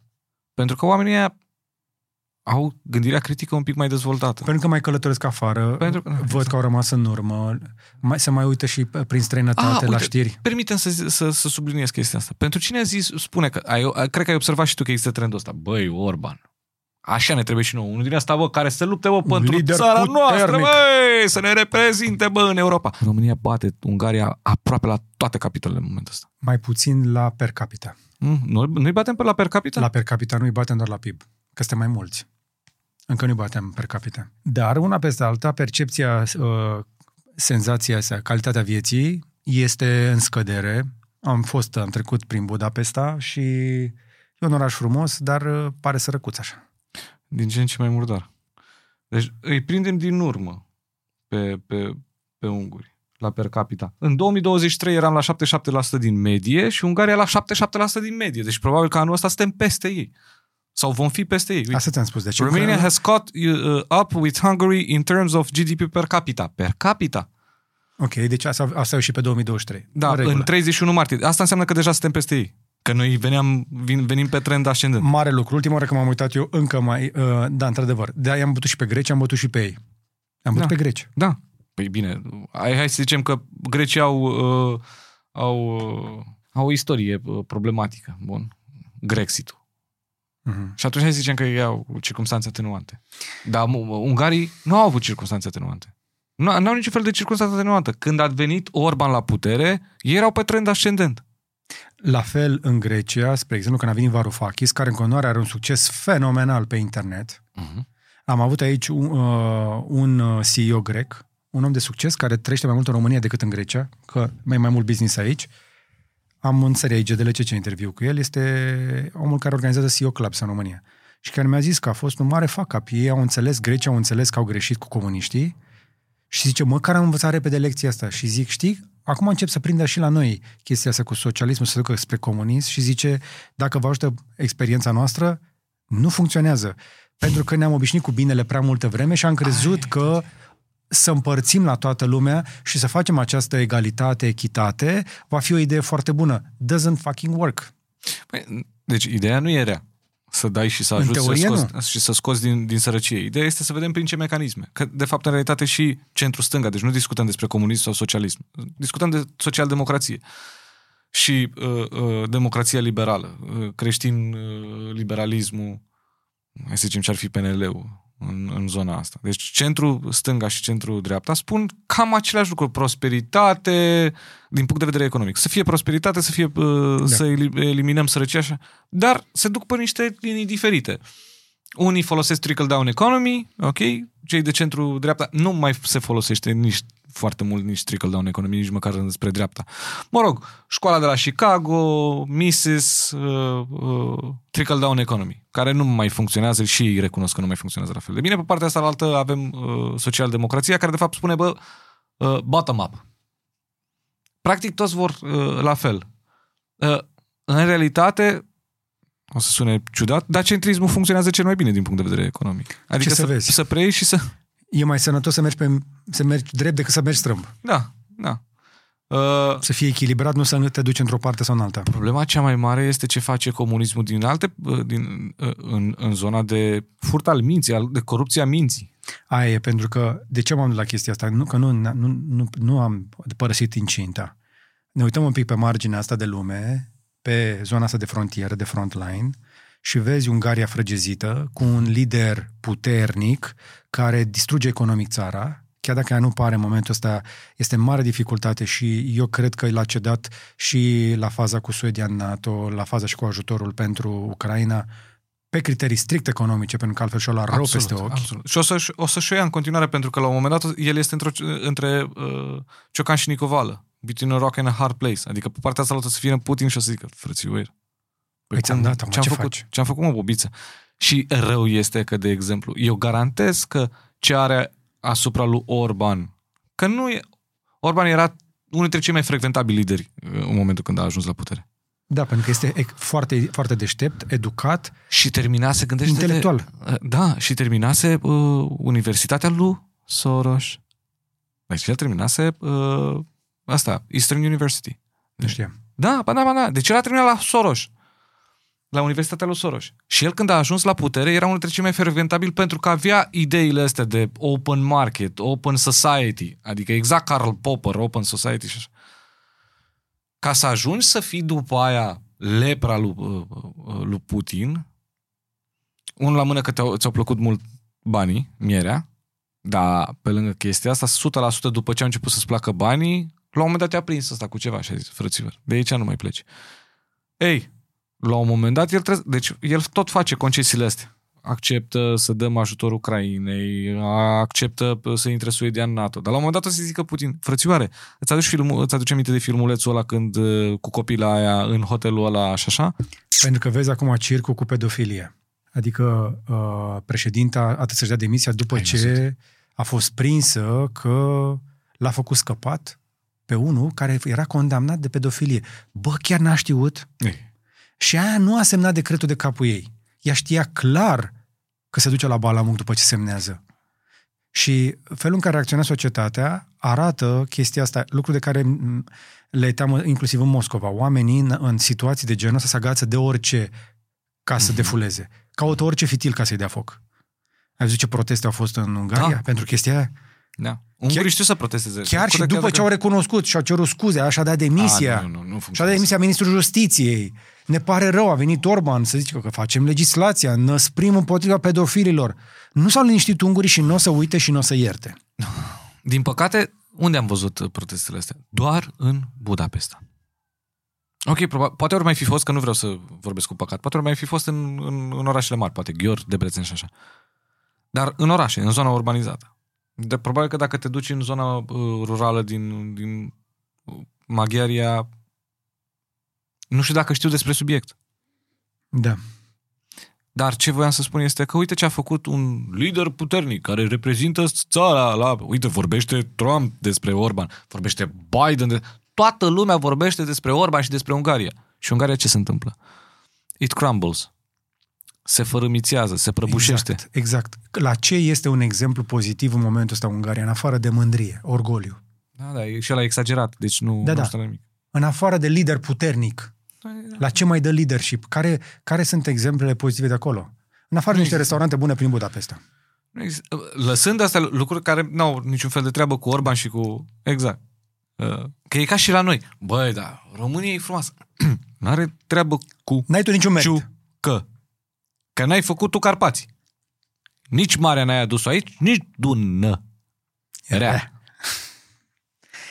Deci, Grecia au încercat, ungurii încearcă și riscăm să încercăm și noi ceva de genul ăsta, frăgeziți de manipulare și de tot felul de idei Exact cum ai spus proaste. tu, Schweizer. Deci dacă ajung la graniță cu noi, Schweizer ne fac. Unde sunt instituțiile de... Deci noi, ne- noi vedem acum cât de tare suntem afectați economic și social de către corupția care nu este la cote maxime. Adică la ce potențial de corupție are România, suntem ok acum. Da. Adică e dezastru, dar nu este... Da. Nu, e rău, dar nu e dezastru. Păi îți dai seama ce înseamnă să vină rușii care cu asta se ocupă, să te corupă, să îți distrugă instituțiile. Pentru că și- altceva nu știu. Pentru că la ei acasă, Nu e la, că nu ei, știu. la ei în casă, în orașul lor, în țara lor, lucrurile nu se fac altfel. Dar nu nu e că nu știu. Ei au un scop să facă lucrul ăsta. De pentru ce? Că, pentru că ei vor să-și mărească zona de influență. De ce? Orice stat din asta... Teoria care circulă pe Facebook este lăsați-ne mă cu textele astea că uite cât de mare e Rusia. Rusia nu vrea mă să se mărească. Rusia este mare și nepopulată. Rusia are nevoie să fie la masa jucătorilor puternici. Că asta, asta este scopul și pentru războiul ăsta. Am am stat și m-am gândit, bă, tati, ce ai invadat? Că exact ce am Bă, tati, ce ai invadat? Că doar Bă, el are pe toate pământ. minereurile. Și are toate minereurile. Tot ce a pus Dumnezeu pe pământ l-a pus și în Rusia. Pentru că vrea să stea la masă. Cu America și cu China. Sau să zic cu America și cu China. Bine, nu rușii de rând. Băieții Nu. de la putere vor să stea la masă. Rus, Rus, Rusia nu înseamnă când spun Rusia, eu nu mă refer la, la, la uh, rușii de rând. Ai văzut la... Când, nu, a, vor, mur- nu când, vorbești de popor. când, când a murit Navalny, ai văzut pe doamna aia de 80 ceva de ani care a ieșit și... Mamă, ți se rupe sufletul. Dar femeia aia, într-adevăr, nu mai... Ea știe că n-are nimic de pierdut. Ce o să, f- ce o să, ce o să facă? O să o trimită în Gulag și o să o omoare în, în Siberia și pe ea ca pe Navalny? Și a ieșit pe stradă și a, a protestat împotriva lui Putin și a zis, băi, mi-ați om, ați omorât 300 de mii de, de copii, bă. Uh, ați omorât copiii Ucrainei. Bă, pentru ce? Deci nu, nu poporul rus. Uh, Rusia, eu mă refer la clica asta uh, teroristă care conduce Rusia. De ce are nevoie? Ea vrea să stea la masă, vrea să fie f- văzută de la egal la egal în lupta asta tripartită, care este de fapt bipartită. E America cu China în momentul ăsta. Rusia vrea și ea. E un, ca un, ci- în momentul ăsta a devenit un chihuahua din ala care urlă la doi dobermani care se uită uh, staring uh, uh, content, uh, contest. Și e și ea. Waf, waf. Nu, la nivel de putere globală.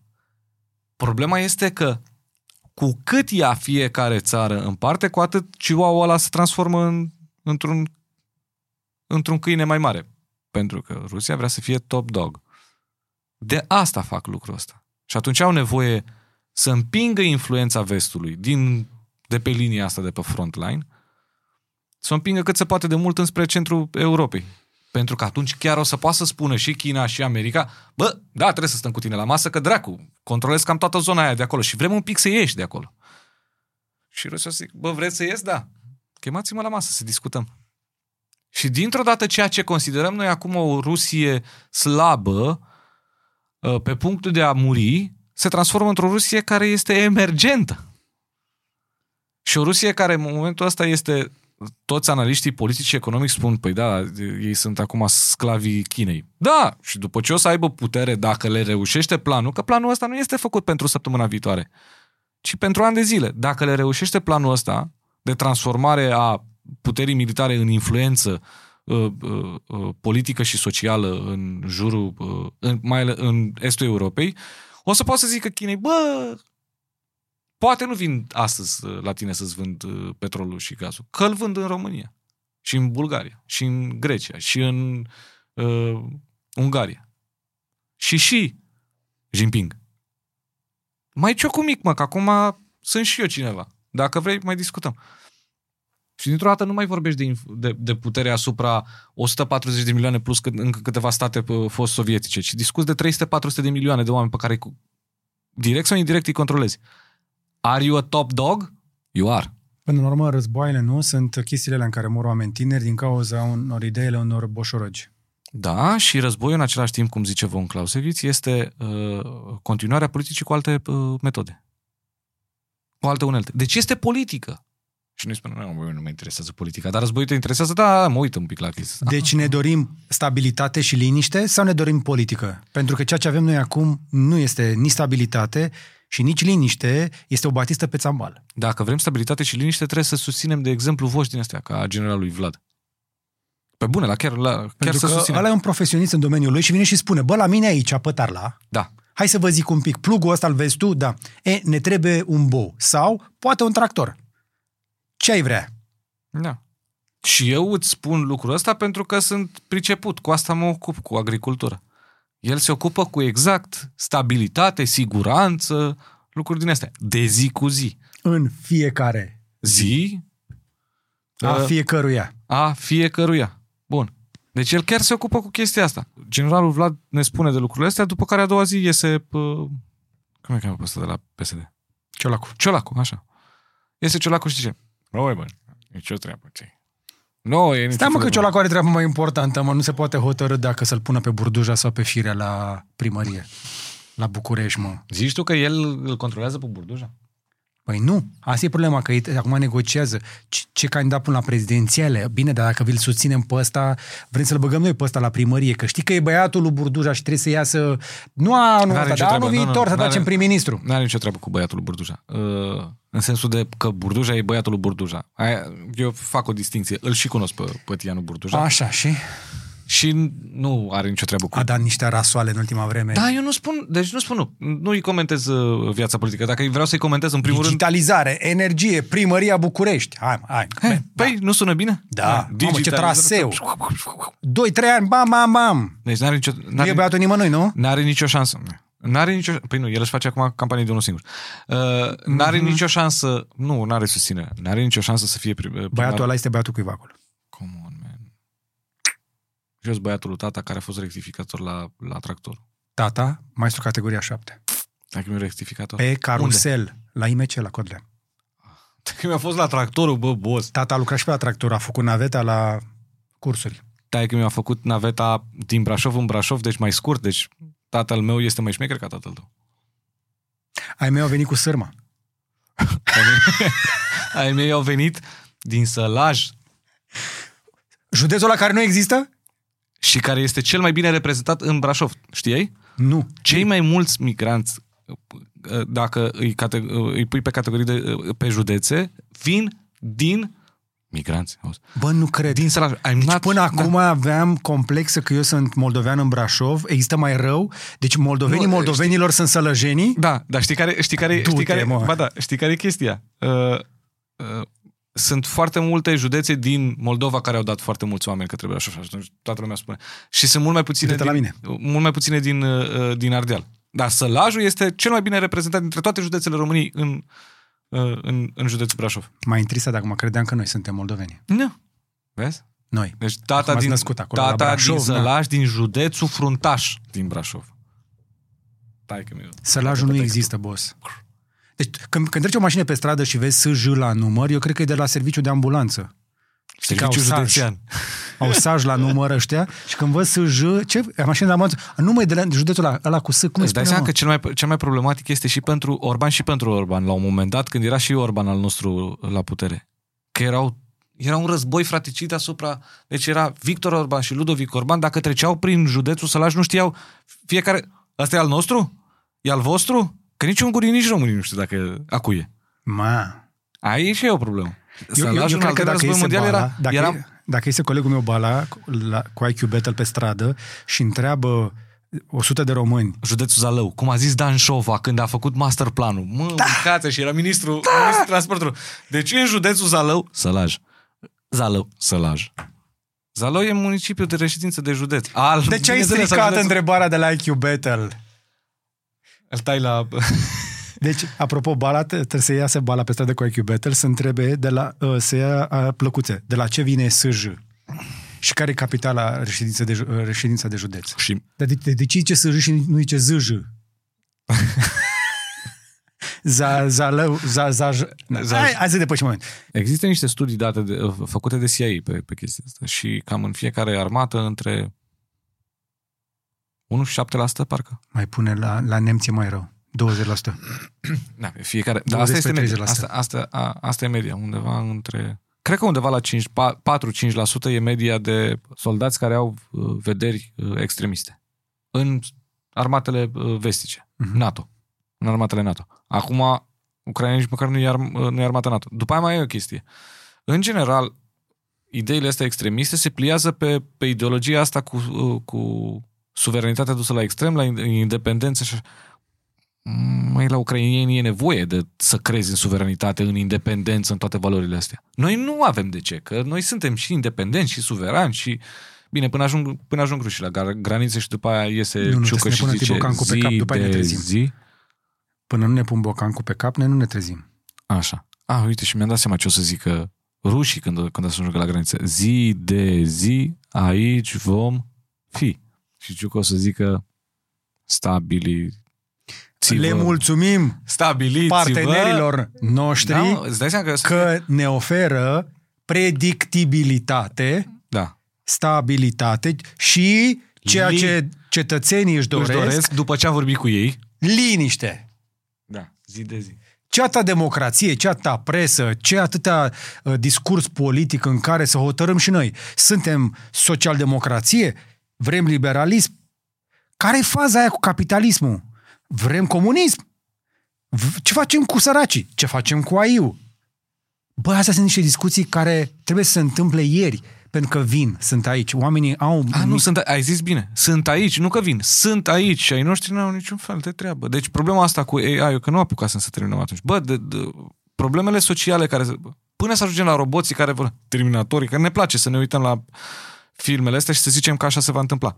Hai să zicem că se va întâmpla. Până ajungem acolo, problema este că AI-ul va crea niște disfuncționalități în societate pe, prin lipsa, prin pierderea locurilor de muncă. De la toate nivelurile. Că ești inginer, la că white ești... collar.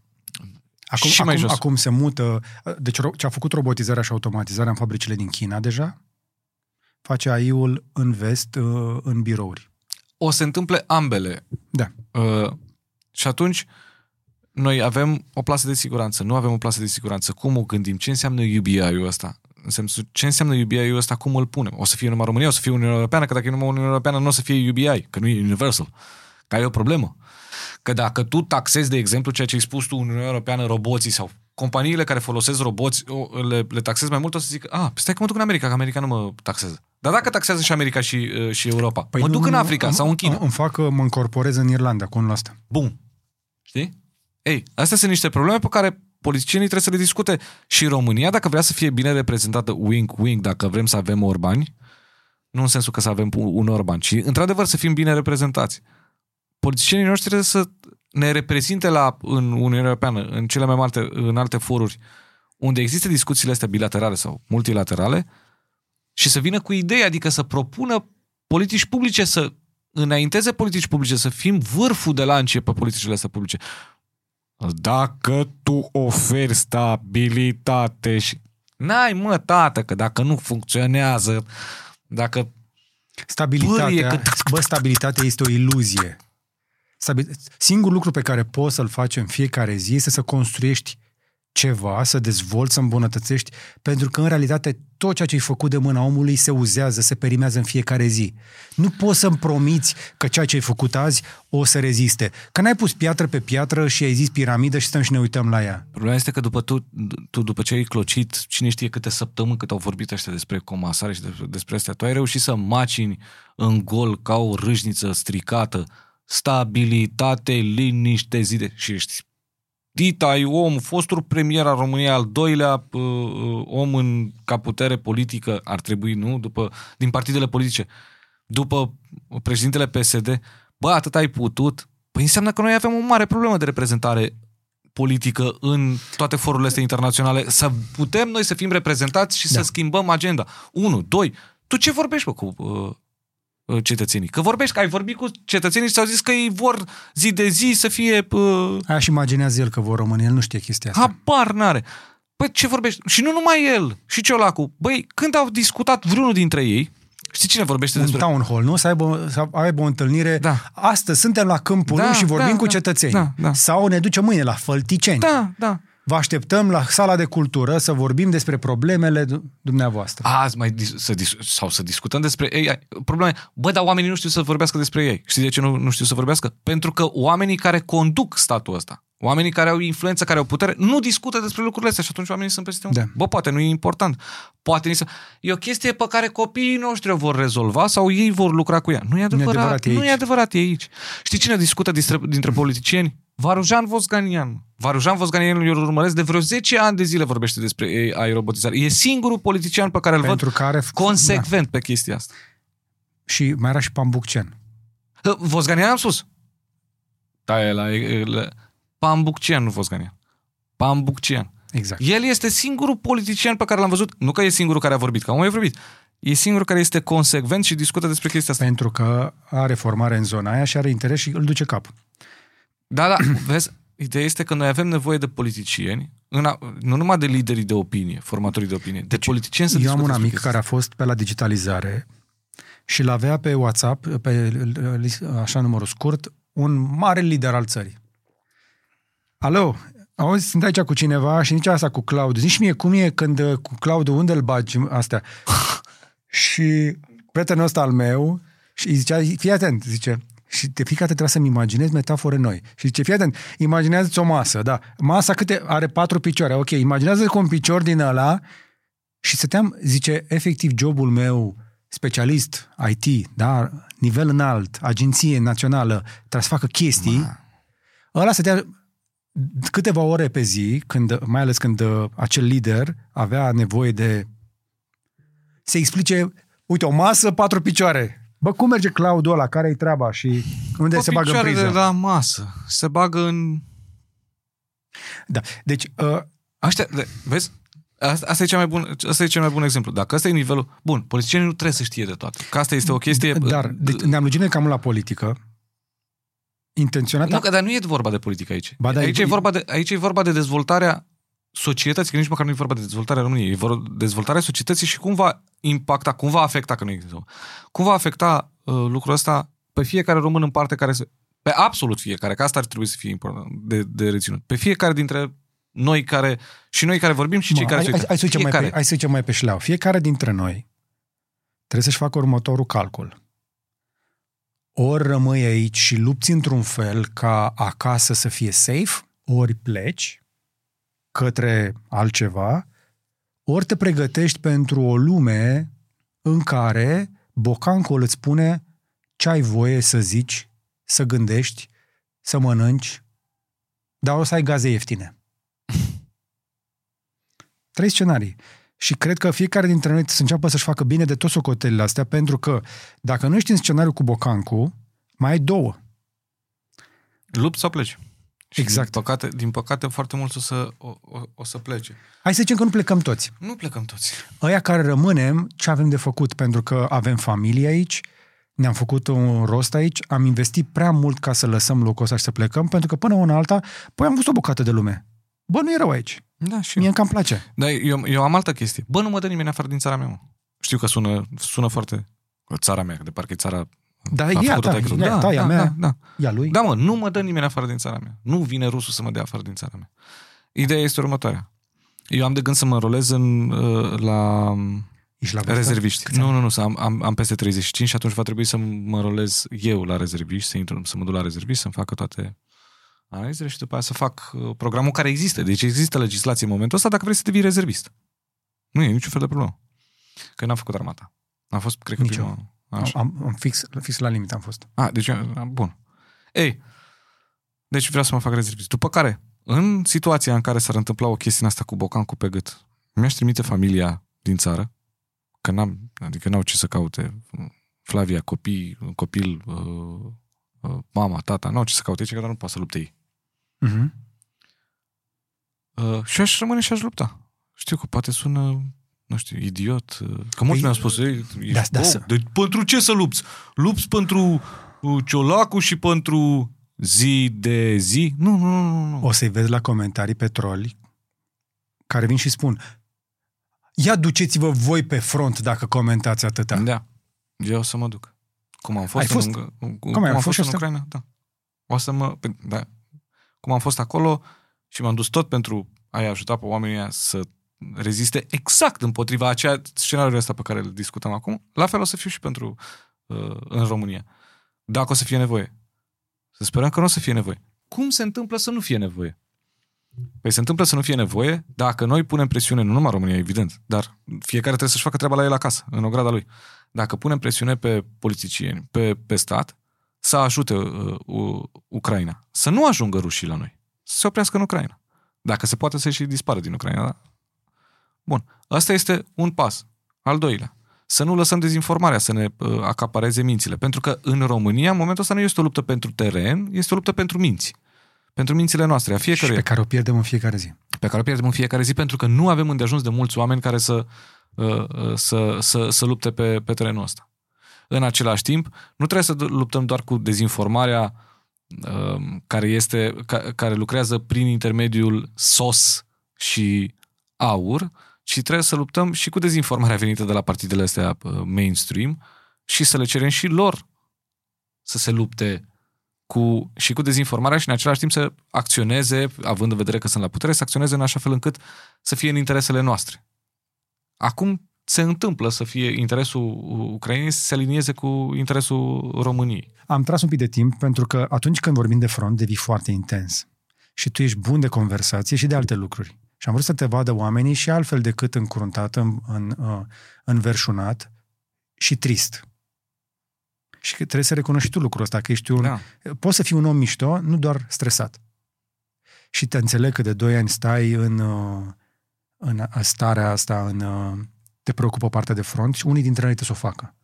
Da? Ești unul dintre ei puținii care fac chestia asta militar voluntar, sau cum îi zice? Nu îi zice? Da, voluntar militar, așa scrie. Voluntar militar. Da. Care e diferența?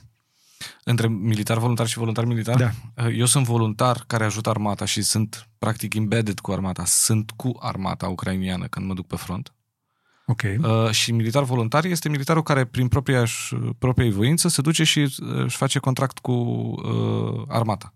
Uh, de exemplu... Uh... Dar tu nu ai salariu. A, nu, nu, nu, nu, nu. Eu nu iau absolut nimic. Eu dau bani uh, ca să ajut uh, Ucraina.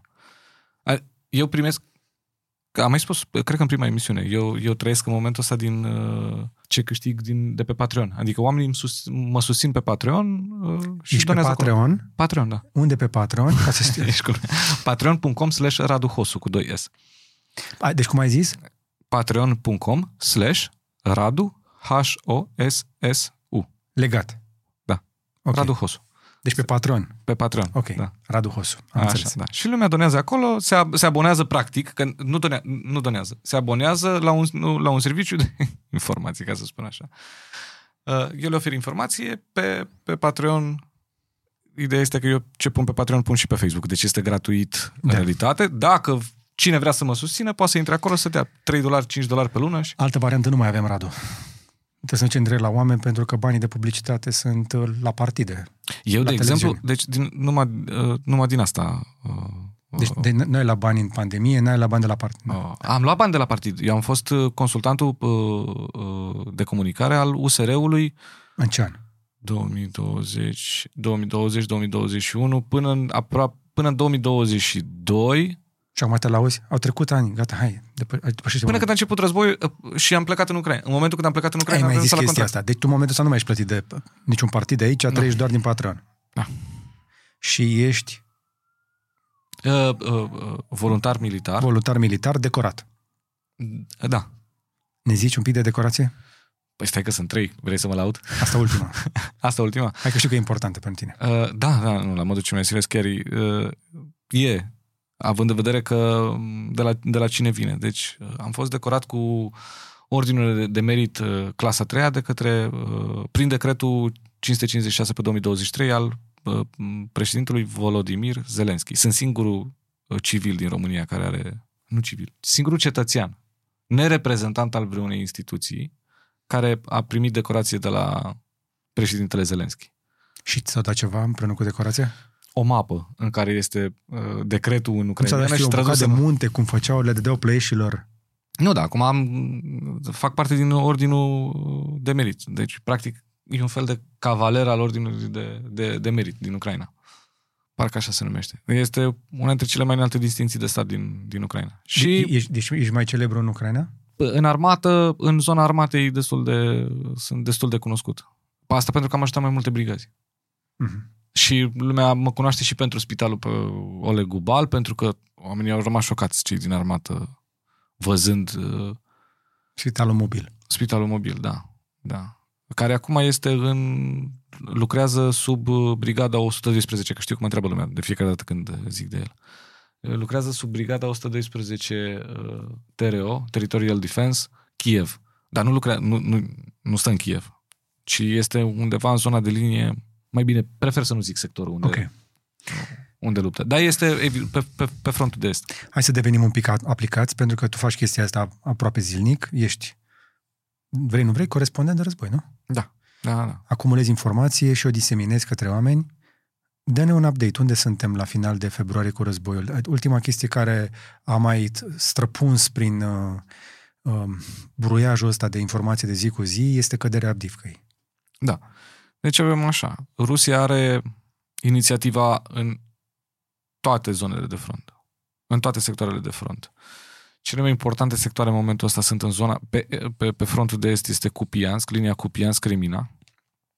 În zona Cupianskului, uh, rușii au masat aproape 100.000 de, cel puțin 100.000 de, de, de soldați, vor să, uh, re, să preia uh, orașul Cupiansk, care a fost eliberat în contraofensiva din 2022 din septembrie de către ucrainieni și acum vor să le ia înapoi. Alea era un hub logistic foarte, foarte important. Era Kupiansk, Izium, aia era o linie extraordinar de importantă și acum vor să ia Kupiansk înapoi. Mai jos este în zona Crimina, Crimina care protejează uh, Severodonetsk, Lisiceansk. Dacă va, cine și aduce aminte, pe vremea noastră, în 2022, acolo s-au dus bătăriile cele mai importante înainte de contraofensivă. Adică în august-septembrie, rușii au reușit să, preia, să ia uh, Lisiceansk, Severodonetsk, n-au reușit să se ducă mai departe, să ia Bahmutul atunci, după aia a mai durat încă un an și ceva. Uh, și ucrainienii au încercat să pătrundă prin Cremina, să ducă prin spate, să-i încercuiască. Acolo este în momentul ăsta uh, Brigada Azov, renumita Brigada Azov care a luptat în Mariupol, acum a fost refăcută și uh, luptă în, în, în zona Crimina și pierderile sunt foarte, foarte mari pentru ucrainieni. Uh, și pentru ruși, dar mai ales pentru ucrainieni. Și acolo au masat 20-30 de mii de oameni ruși. Ne ducem mai jos și avem Avdivka, Marinka. A, ah, Bahmut, Avdivka, Marinka. La, în Bahmut rușii înaintează și au ajuns ieri chiar, au ajuns în Ivanivske și se duc spre Ceasivier. Ceasivier. De ce este important? Îmi pare rău că n-am o hartă. Da, și avut o uh, hartă aici. De ce crezi că am adus asta aici acasă? Doar ca să uzi la el? Ah, ok, dai drumul. Așa. Deschid Google Maps, da? Da, Google Maps. Deci avem aici frontul de est. Asta este Cupianscu. Aici, în toată zona asta, uh, până aici. Aici au mosat aproximativ 100.000 de oameni.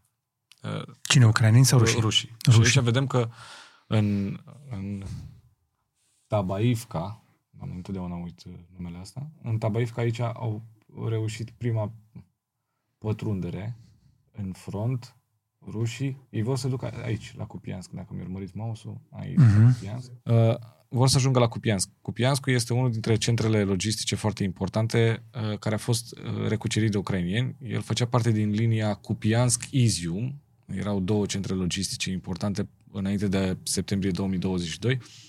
Pe zona asta verde, asta era cucerită de, uh, de, de ruși și a fost eliberată de către ucrainieni în, în contraofensiva septembrie-octombrie 2022 și ei acum vor să preia cu Pianscu și practic să ajungă la râul Oschil, adică vedeți că este uh-huh. albastru ăsta, asta e râul Oschil, care evident va, va ajunge să fie o barieră naturală, adică oricât de mult contra, uh, generează ei ofensivă, mai departe de râul Oschil o să le fie foarte, foarte greu să ajungă rușilor.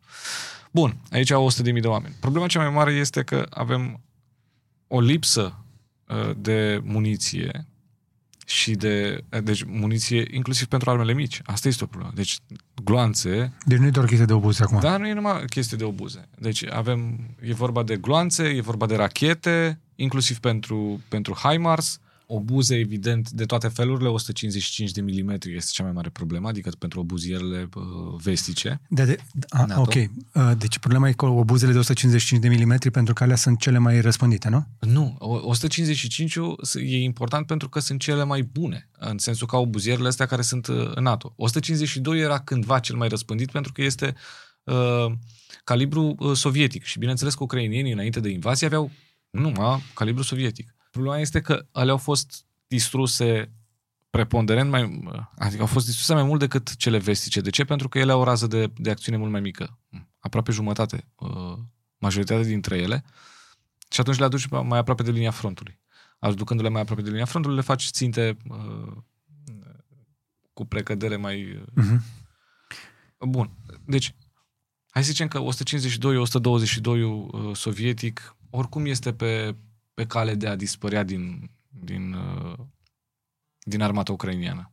Dar 155 este important pentru că Astea sunt echipamentele pe care le pot da vesicii. Ei nu pot să dea o buziere de 152 de milimetri sau de 122 de milimetri. Trebuie să le dea de 155, că asta, e, asta este standardul NATO. Deci, odată este și parte de gândire și de viziune, că vesicii le dau 155, le-au dat de la începutul războiului 155 și acum rămân fără, o, fără obuze pentru 155, pentru artilerie de 155 și atunci, practic, i-am blocat pe ucrainieni cu totul. Deci nici pe cele sovietice, pe care cumva le-am spus, bă, puteți să le puneți mai în față și dacă le pierdeți, vă, vă dăm noi 155 și nu au nici uh, obuze pentru astea. Și atunci, e o problemă foarte mare în momentul când vezi, adică dacă noi dăm aici, uite, exact am nimerit-o. Uh, uh, divizia de tancuri 70, uh, uh, 47. Asta înseamnă multe tancuri. Uite, regiment, al 12-lea regiment de tancuri. Uh, Deci rușii vin cu tancuri Deci acolo, rușii împotriva vin cărora să trebuie artileria. Extra, da. Cu foarte multă, îți trebuie foarte multă artilerie. Ei, rușii vin cu tancuri și cu uh, motorizate undeva la cel puțin o mie de, uh, de tancuri și blindate sunt în zona asta.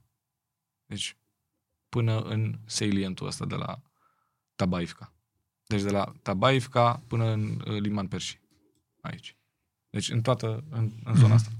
100 de mii de oameni, 1000 de, de, de blindate. După aia avem zona de jos, Cremina. Aici ucrainienii încerca, au, au încercat să vină prin spate, prin Cremina, după uh, contraofensivă, eh, după ofensiva uh, rușilor din august, în care rușii au luat Severodonetskul și Lisiceanscu, ei au încercat să vină prin Cremina pe aici, să ducă prin spate și să le taie linia logistică în primul rând, că asta era important, să le taie linia logistică care vine din uh, Zvatove și după aia să-i lase un pic și după aia să-i atace. Adică să-i lase un pic uh, de ce? Să-și consume resursele. Să-și consume resursele. Și după aia să-i atace. Resursele militare, că, ok, mâncare poți să mai iei, dar... E, Din păcate nu, nu s-a reușit și în zona asta, în, în Dibrova și în pădurea asta, uh, Zerebeț, uh, sunt, este uh, batalionul Azov, regimentul Azov. Mhm. Uh, și sunt foarte multe pierderi. Mă rog, de, de aici au sărit în, în, în zona asta, adică s-au retras. Mai departe avem uh, Bahmutul, frontul Bahmut, care este aici.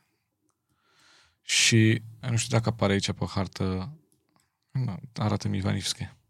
Așa, uite, arată și aici că au ajuns în Ivanivske, dacă pun satellite. Rușii au ajuns exact să uh, intre în Ivanivske, ieri au ajuns. Deci asta este Bahmutul, unde s-a dus lupta aia din mai 2020 și din mai 2022 până în mai 2023. Anul trecut. Până în iunie 2023. Până în iunie. Așa. Uh, și de atunci, pentru multă lume, că, păi, dar ce s-a întâmplat mai departe? Păi au mers, hai să măsurăm distanța. Deci din Hromove, că aici erau, și au ajuns până, hai, pune, uite, până, până aici. Au înaintat 2 km 67. Sau dacă vreau să-l mut aici în Ivanivske, de la intrare în Bahmut, că până aici ajunseseră, 2 km. Mhm. Atât au avansat din iunie 2023 până, până astăzi. Atât au avansat rușii. Dar acum avansează pentru că au masat foarte multe uh, zone. De ce e important punctul ăsta? Că ăsta e important. Aici avem ceasiviar. Uh, aici este linia de apărare a, a ucrainienilor. Mhm. Toată zona asta e linia de apărare. După ceasiviar, că pe ei nu interesează, că ceasiviar este o localitate mică, la fel cum era Bahmutul, dar Bahmutul, hai să zicem că era uh, o chestie, uh, sim- se transformase într-o chestie simbolică pentru Putin, așa mai departe. Era Wagnerul care luase uh, ce era mai sus, uh, Krasnahora și uh, Soledar, Soledar, Krasnahora și a intrat în Bahmut.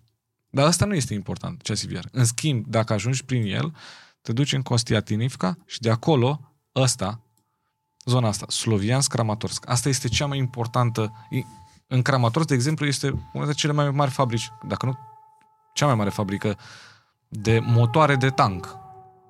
De motoare în general, din Ucraina. Mhm. În Kramatorsk. Uh, Sloviansk Kramatorsk este cel mai important uh, centru uh, urban din tot Donbassul, care a mai rămas uh, sub uh, uh, teri- teritoriul controlat de ucrainieni. Dacă rușii iau Sloviansk Donbass, uh, Sloviansk Kramatorsk, au mână liberă să... Nu mai au unde, practic, ucrainienii să apere să nu, uh, să nu pice Donbassul. Și să nu uităm, Donbassul este unul dintre obiectivele principale ale invaziei, așa cum au declarat inclusiv rușii. Mhm. Mergem mai departe. Ai spus de uh, Avdivka. Ea a picat uh, acum câteva... Uh, acum o săptămână a picat Avdivka. Uh, rușii, inclusiv ei, s-au plâns extraordinar de, de foarte multe pierderi. Unul dintre blogării militare ai lor, care a și luptat în Donbass în 2014, s-a sinucis ieri.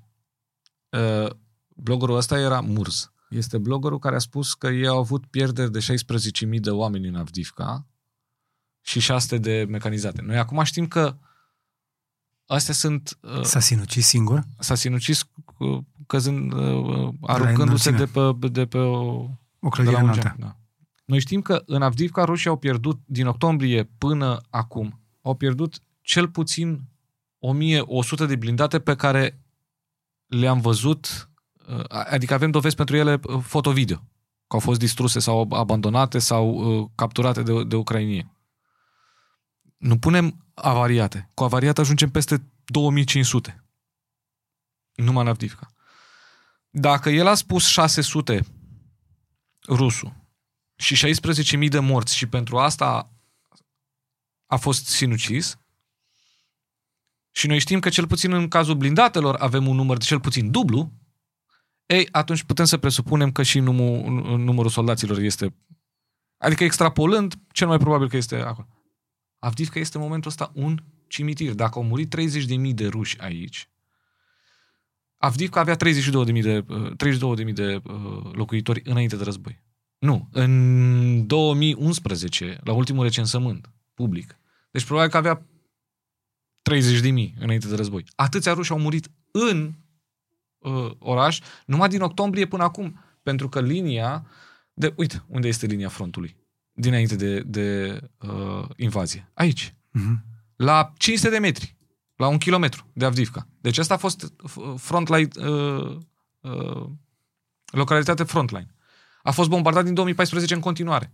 Și numai din octombrie până acum au murit 30 de mii. Presupun, presupunem că cel puțin 30 de mii de ruși au murit aici pentru a cuceri un oraș de 30 de mii de locuitori.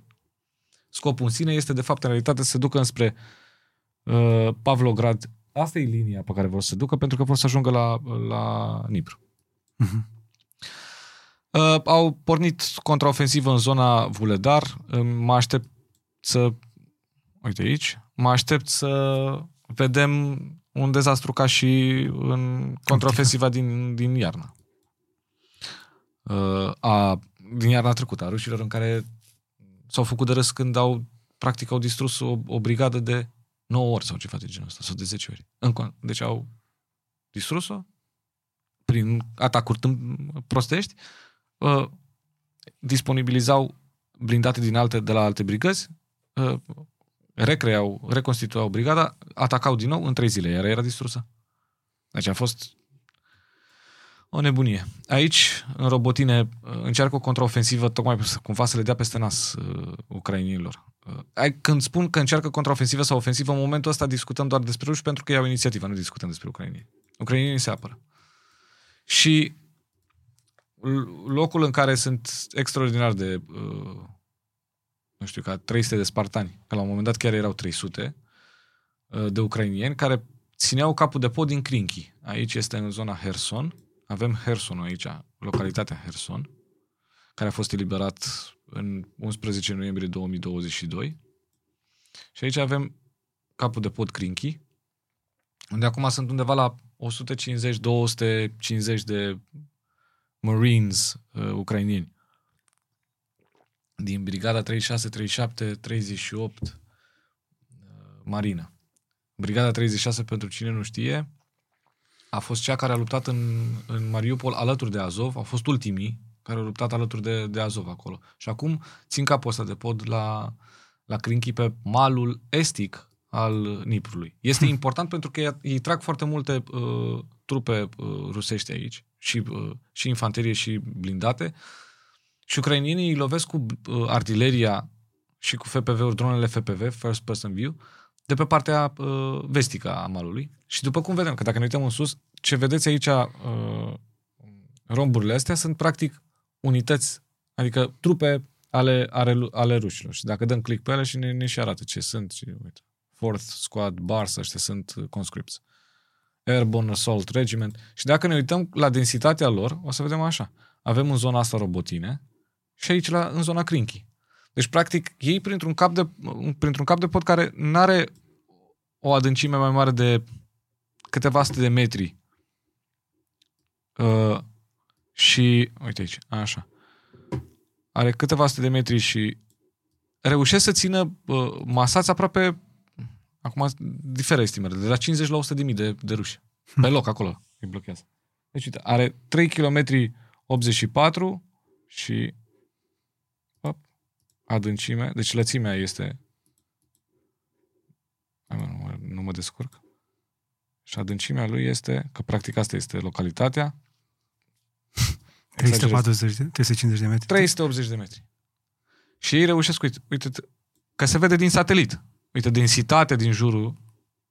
Deci astea toate, în loc să fie aici, puteau să fie în partea sudică uh-huh. și rușii să, să, să, să împingă din partea de sud. Deci ce înseamnă 300 de metri adâncime pe 3 km și 300 de oameni? Absolut extraordinar. Efortul lor este unul absolut incredibil. Având în vedere că sunt constant bombardați. Deci în momentul ăsta Crinchiu este distrusă, localitatea Crinchi. Ei stau prin beciuri, uh, stau în, în zona asta mlăștinoasă și în zona de, de pădure din, de, de aici. Deci este ceva absolut îngrozitor. Și rezistă din 4 octombrie, oare? Sau 4 noiembrie? 4 noiembrie. Eu eram acolo. Deci eram acolo când au, când au făcut uh, debarcarea de pe, de pe malul ăsta. Spuneai mai devreme că ucrainenii îi țin uh, acolo pe ruși cu artilerie, acum mai puțin obuze. Da, mult mai puține. Dar și foarte multe drone. Da.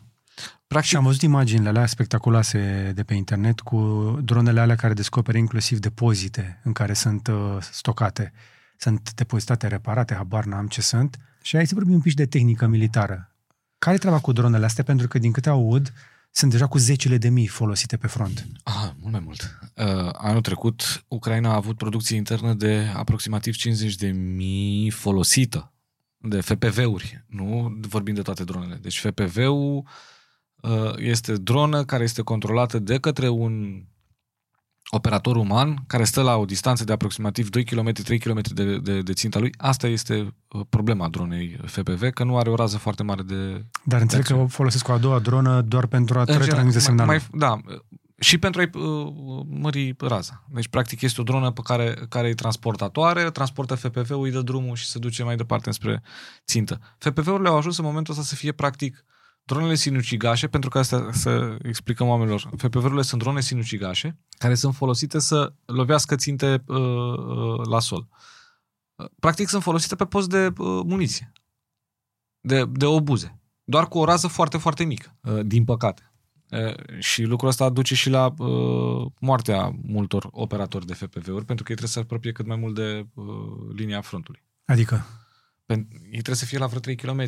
Hai să zicem 10, Uh, dacă ai o dronă care transportă FPV-ul pentru tine. Dar după aia el trebuie să fie acolo aproape ca să poți să-l controleze și să îl distrugă. De aia, de exemplu, în Crinky vedem constant lucrurile astea. Adică rușii vin, încearcă să, să, să, să lovească Crinky și după aia avem imagini din, de la, din FPV-uri cum, uh, cum sunt distruse tancuri, artilerie rusă și așa mai departe. De ce? Pentru că uh, ucrainienii stau pe malul celălalt, la adăpost, și lovesc, mă rog, la adăpost, mult spus la adăpost, și lovesc uh, cu dronele FPV. Anul ăsta, Zelenski a cerut uh, uh, industriei de apărare un milion de drone FPV. În afară de dronele FPV, mai există dronele profesional militare. Dronele FPV sunt drone care sunt făcute uh, cu, în garaj. Da, cu materiale care pot fi găsite oriunde. Da. Bineînțeles că în momentul ăsta s-a dezvoltat o industrie întreagă. Sunt undeva la 200 de companii care fac FPV-uri în, în Ucraina, domestice. Uh, și ar mai fi câteva care sunt uh, deținute de stat sau militare. Cum e Ukroboronprom. Uh, bine, ei fac dezvoltă tehnologii uh, din astea mari, adică artilerie în sine, dar fac, au început să facă și drone. De ce? Pentru că asta e viitorul războiului. Dacă ajungem la un milion de drone din partea ucrainienilor și probabil că un număr aproximativ la asemănător din partea rușilor, o să avem un război al dronelor. Și anul ăsta o să avem un război al dronelor. Asta aud și eu, că suntem deja într-o etapă, într-un război al dronelor în care nu mai poți să lupți uh, cu infanterie la lumina zilei. Pentru că te vede dron. Nici noapte. Nici noapte, asta este. Deci drone... s-a făcut un salt tehnologic în timpul războiului ăsta. Uh, Dacă discutăm de drone și unmanned, uh, unmanned vehicles. Că e vorba de drone, că e, vor, uh, că e vorba de drone în aer, că e vorba de drone marine, cu ajutorul cărora Măgura uh, 5, e Magura, dar nu ne place să fie românească, e Măgura. Uh, Magura 5, care este o dronă uh, marină cel puțin inspirată din uh, dronele marine uh, germane pe care, pe care le-au primit de la, de la germani. Uh, ele sunt uh, distrugătoarele uh, flotei uh, rusești.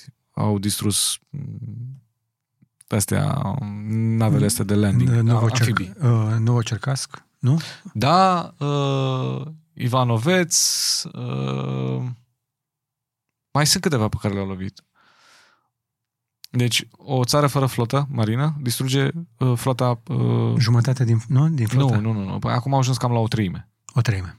Cam la o treime. Dar ideea este Din că... flota rusească. din flota rusească. Dar ceea ce este important este că flota rusească cu totul s-a îndepărtat de zona Odessa-Nicolaev. Pentru că nu mai este safe deloc. Absolut deloc, da. Adică nici măcar Crimea nu mai e suficient de safe, care e un Nu. port-avion Nu, nu, natural. nu, de, da, exact. Deci ei au plecat din Sevastopol cu, cu flota de acolo și s-au dus în Novorosisc și în zona uh, Azovului. Asta este un lucru absolut extraordinar. Deci când discutăm despre contraofensiva de anul trecut și spunem, bă, n-au reușit nimic ucrainienii, hai să ne gândim totuși că le-au mutat ăsora Falca de pe, din, din Marea Neagră. Și oamenii ăia reușesc chestia asta fără să aibă nave de război. Da, au rachetele Neptun ale lor și uh, astea da, primite de la danezi. Harpun, Și de la englezi uh, alea cu rază medie. Da, Storm Shadow nu-l folosești pentru, Nu? pentru nave, nu. Decât dacă, ok, e în port și atunci, da, poți să-l, să o pocnești în port. Adică să știi că nu, nu, nu se mișcă de acolo, dar rușii după ce s-au prins că e lovit Sevastopolul cu, cu rachete, au început să miște uh, navele și atunci era destul de greu. Uh, Harpunul și Neptunul erau destul de departe, erau în zona Odessa, nu putea să le folosească și atunci au folosit dronele.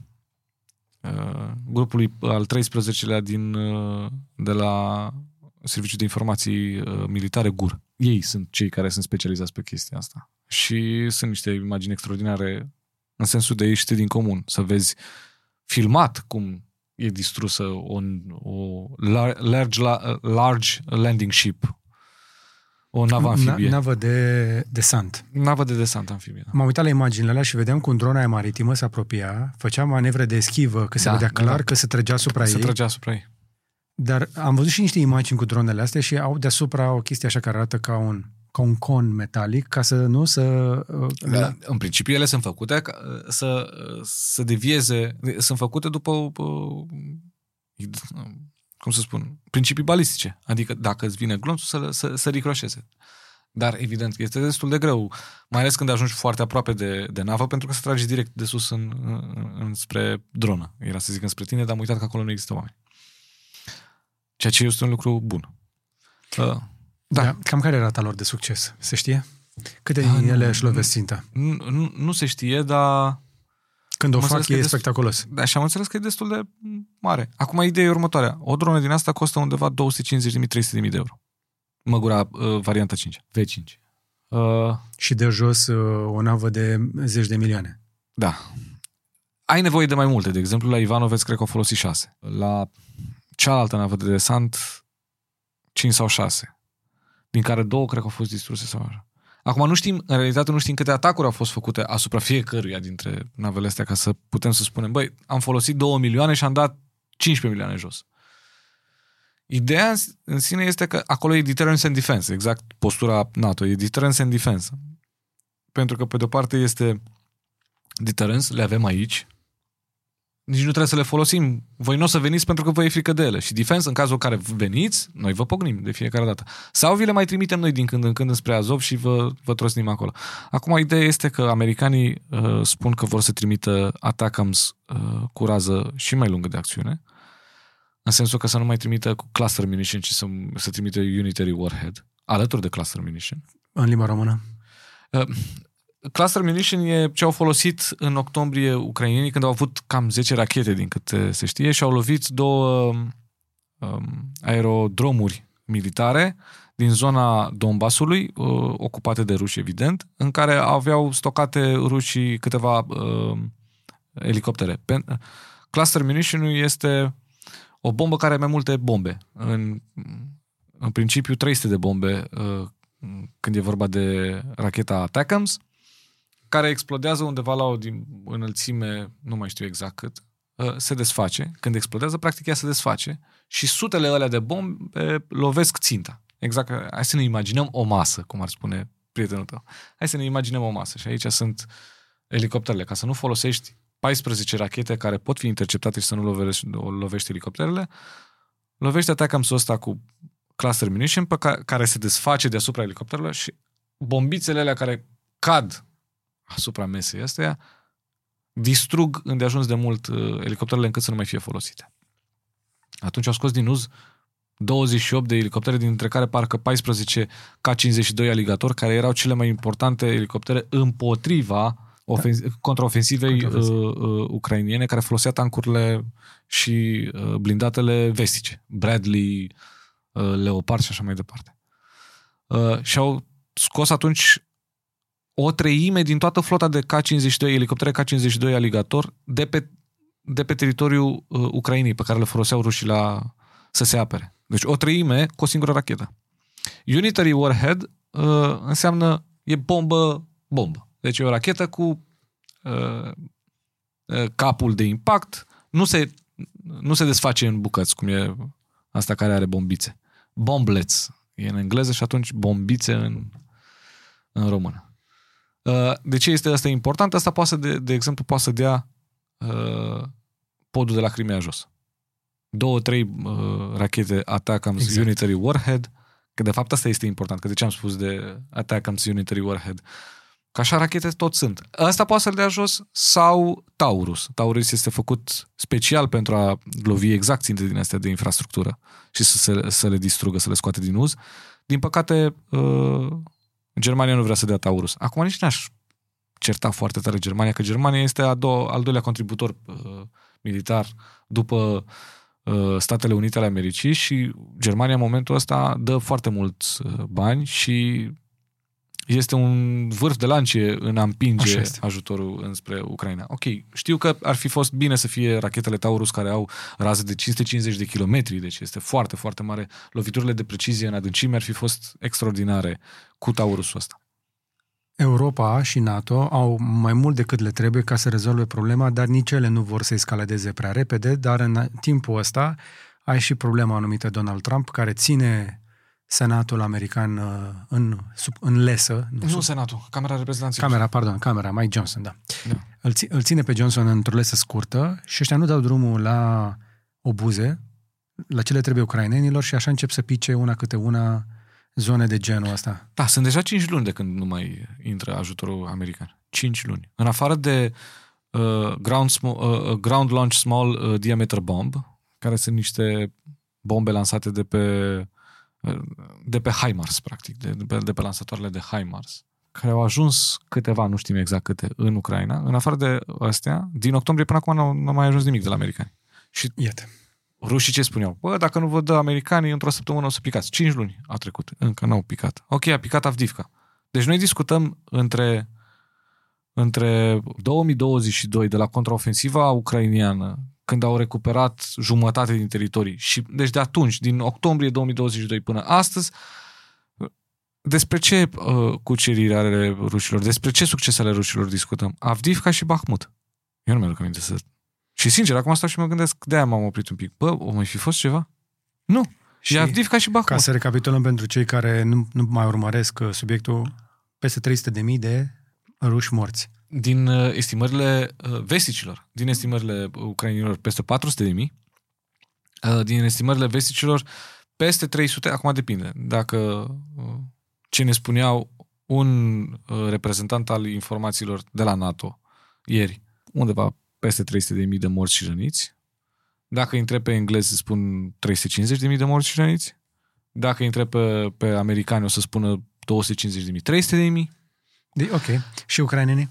Ucrainienii spun... A, uh, Despre ei, despre trupele lor. președintele Zelenski a dat, uh, a dat ieri, ieri, a dat un interviu lui Fox News.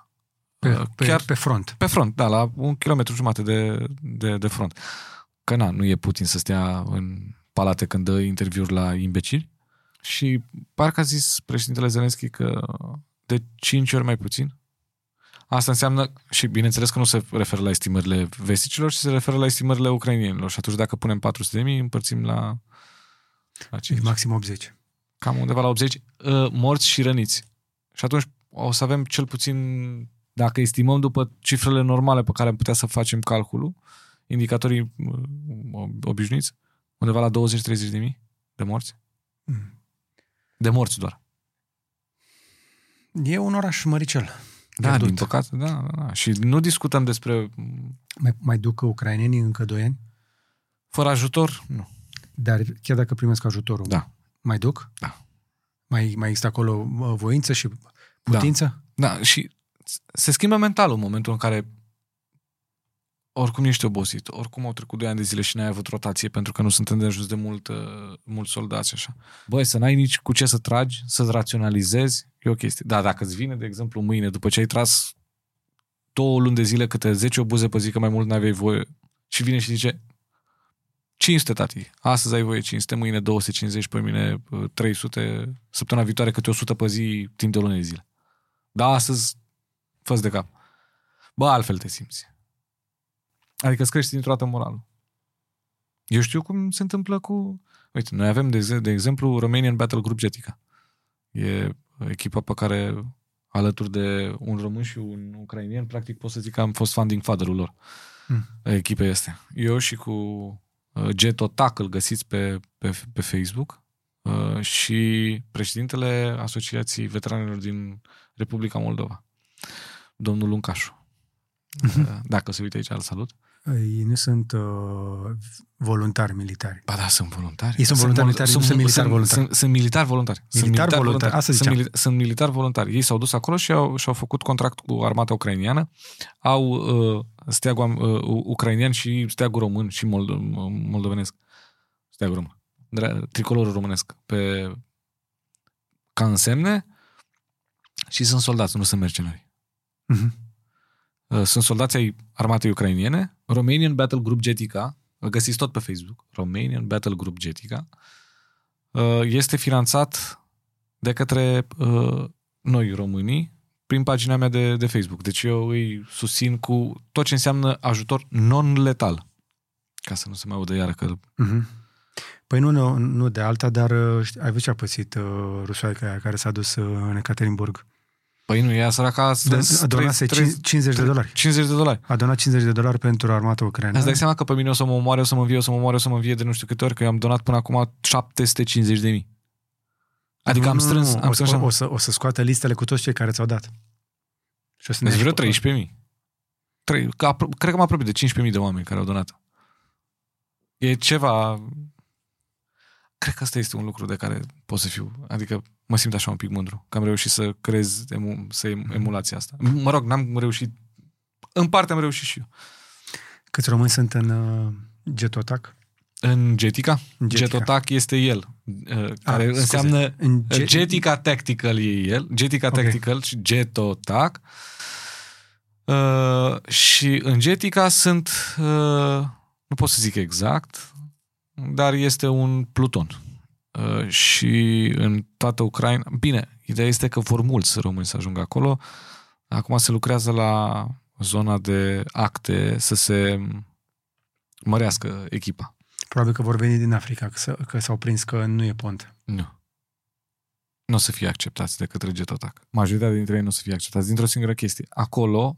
Au colaborat cu ruși. Nu, nu, nu. Uh, bine, și da. Dar nu asta. E, e vorba de faptul că în Getica sunt primiți doar oameni care se duc să lupte din ideal, din preocupare pentru România, pe bune. Nu pentru uh, nu pentru license to kill, nu pentru că e mișto războiul, nu pentru... Deci dacă ești dezaxat, ai senzația că Pentru că ai e datorii la mișto că- bancă.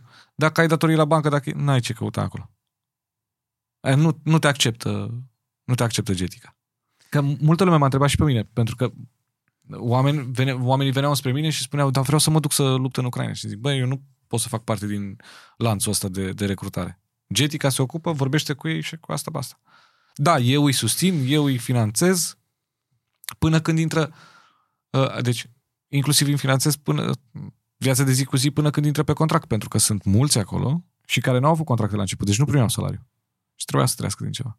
Și le mulțumesc românilor care au, au susținut pentru că Unde? Am- Pe... Pa, pa, nu pe Patreon, nu, pe Facebook. Pe la mine pe Facebook o să găsească conturile acolo, Revolut slash Radu Hosu și acolo puteți să donați. Da, Am strâns aproape 50.000 de euro. Încă nu sunt 50.000 de euro, poate se face astăzi, mâine, când o să fie pusă uh, pentru români, pentru Getica. Este singurul uh, grup de luptă uh, românesc și oamenii e foarte important. Luptă acolo pentru că ei consideră că dacă nu luptă acolo, vor ajunge să lupte în România. Și nu vor să, aj- să lupte în România. Adică nu vor, să, aj- nu, nu vor să ajungem în situația în care luptă, luptă, luptă în România. Și e, e extraordinar de important. E, e greu de, de, de imaginat. Oameni, și Moldo, încă o dată, moldoveni. Deci sunt români și moldoveni care luptă acolo. Exact ca frații.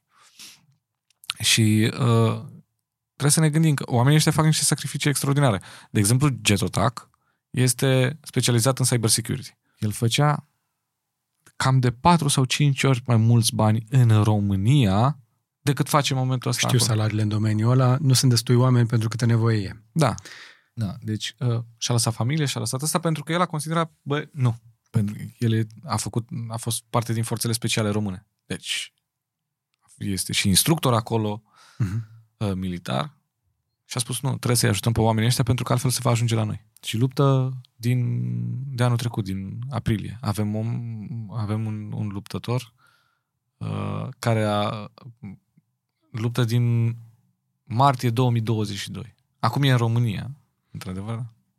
Cum vezi uh, impactul uh, venirii la Casa Albă a lui Donald Trump pentru războiul ăsta? Tre- Trebuie să Destul vină, de mare. Trebuie să vină întrebarea asta. Da, destul de, destul de mare. Sunt un pic mai optimist decât majoritatea. Cred că acum el este în campanie electorală și trebuie să spună absolut toate lucrurile tâmpite și nebune de, de, de pe lume. Nu cred că se va da, în, va da înapoi de la uh, articolul 5 în niciun caz. Nu va scoate America din NATO uh, și va susține uh, Ucraina. Nu la fel de mult cum ar trebui, poate nu la fel de mult cum o fac democrații, dar va susține Ucraina. Tu crezi că chiar o să încerce o negociere cu Putin? Da. Tu chiar crezi că el crede că se poate negocia cu Putin? Da. Tu chiar crezi că se poate negocia cu Putin? Nu. What you gonna do? What you gonna do? Zi de zi, stabilitate și liniște. Oricum, amenințarea Trump acolo a ajutat într-un fel că ne-am mai trezit și noi pe aici. Da. Nu vrem noi să recunoaștem public, dar uh, va trebui să fa- facem cumva să punem uh, ale 10 miliarde înapoi la apărare pe care le-am uh, luat anul bătaie trecut, de să le joc. băgăm la pușculița de la Deci guvern. cum, cum zicem noi că am folosit... Noi am investit în armată anul trecut 2,5%. Cât mă? Cât mă? Bă, băiat.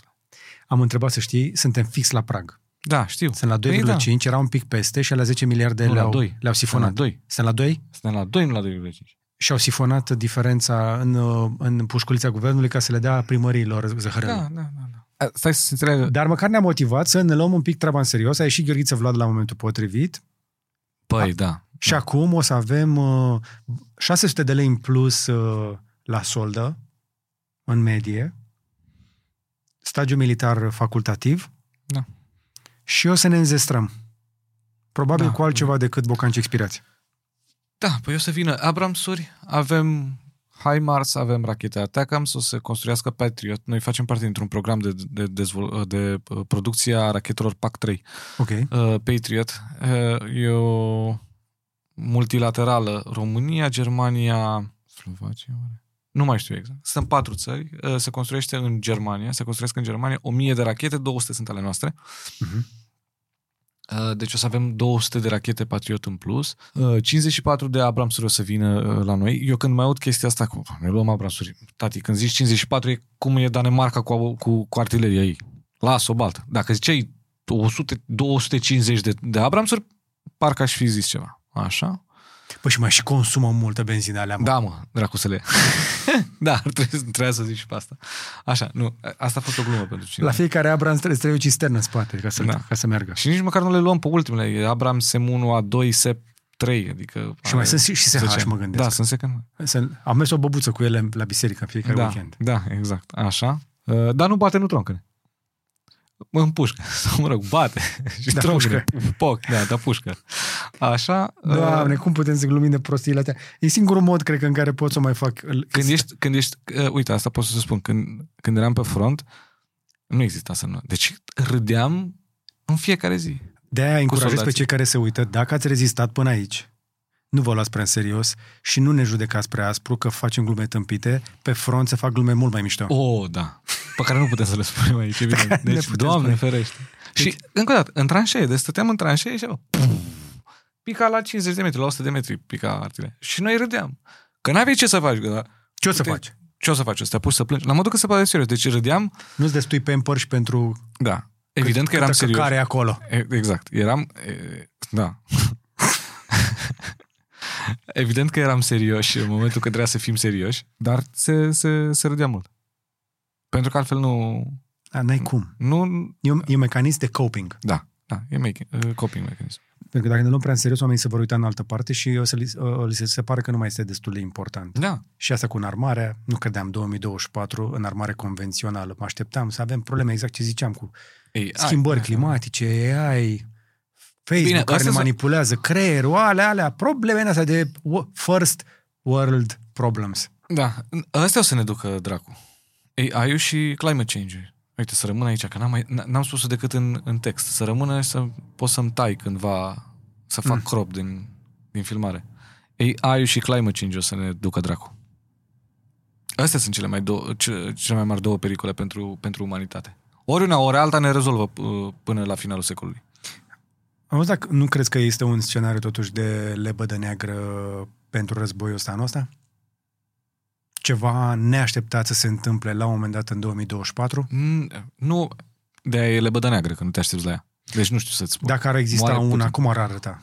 Moare Putin. Ar fi... La, la asta te gândești? Aia ar fi o lebădă neagră care să schimbe într-un fel. Altfel există lebădă neagră și pe partea Dar stai asta. puțin, că Poate l-ai să pe se întâmple ceva Medvedev, lui... e mai tâmpită. L-ai pe Patrușev, ai băieți... Bine, Patrușev a, a dat un semnal că ar vrea până în vară să se termine.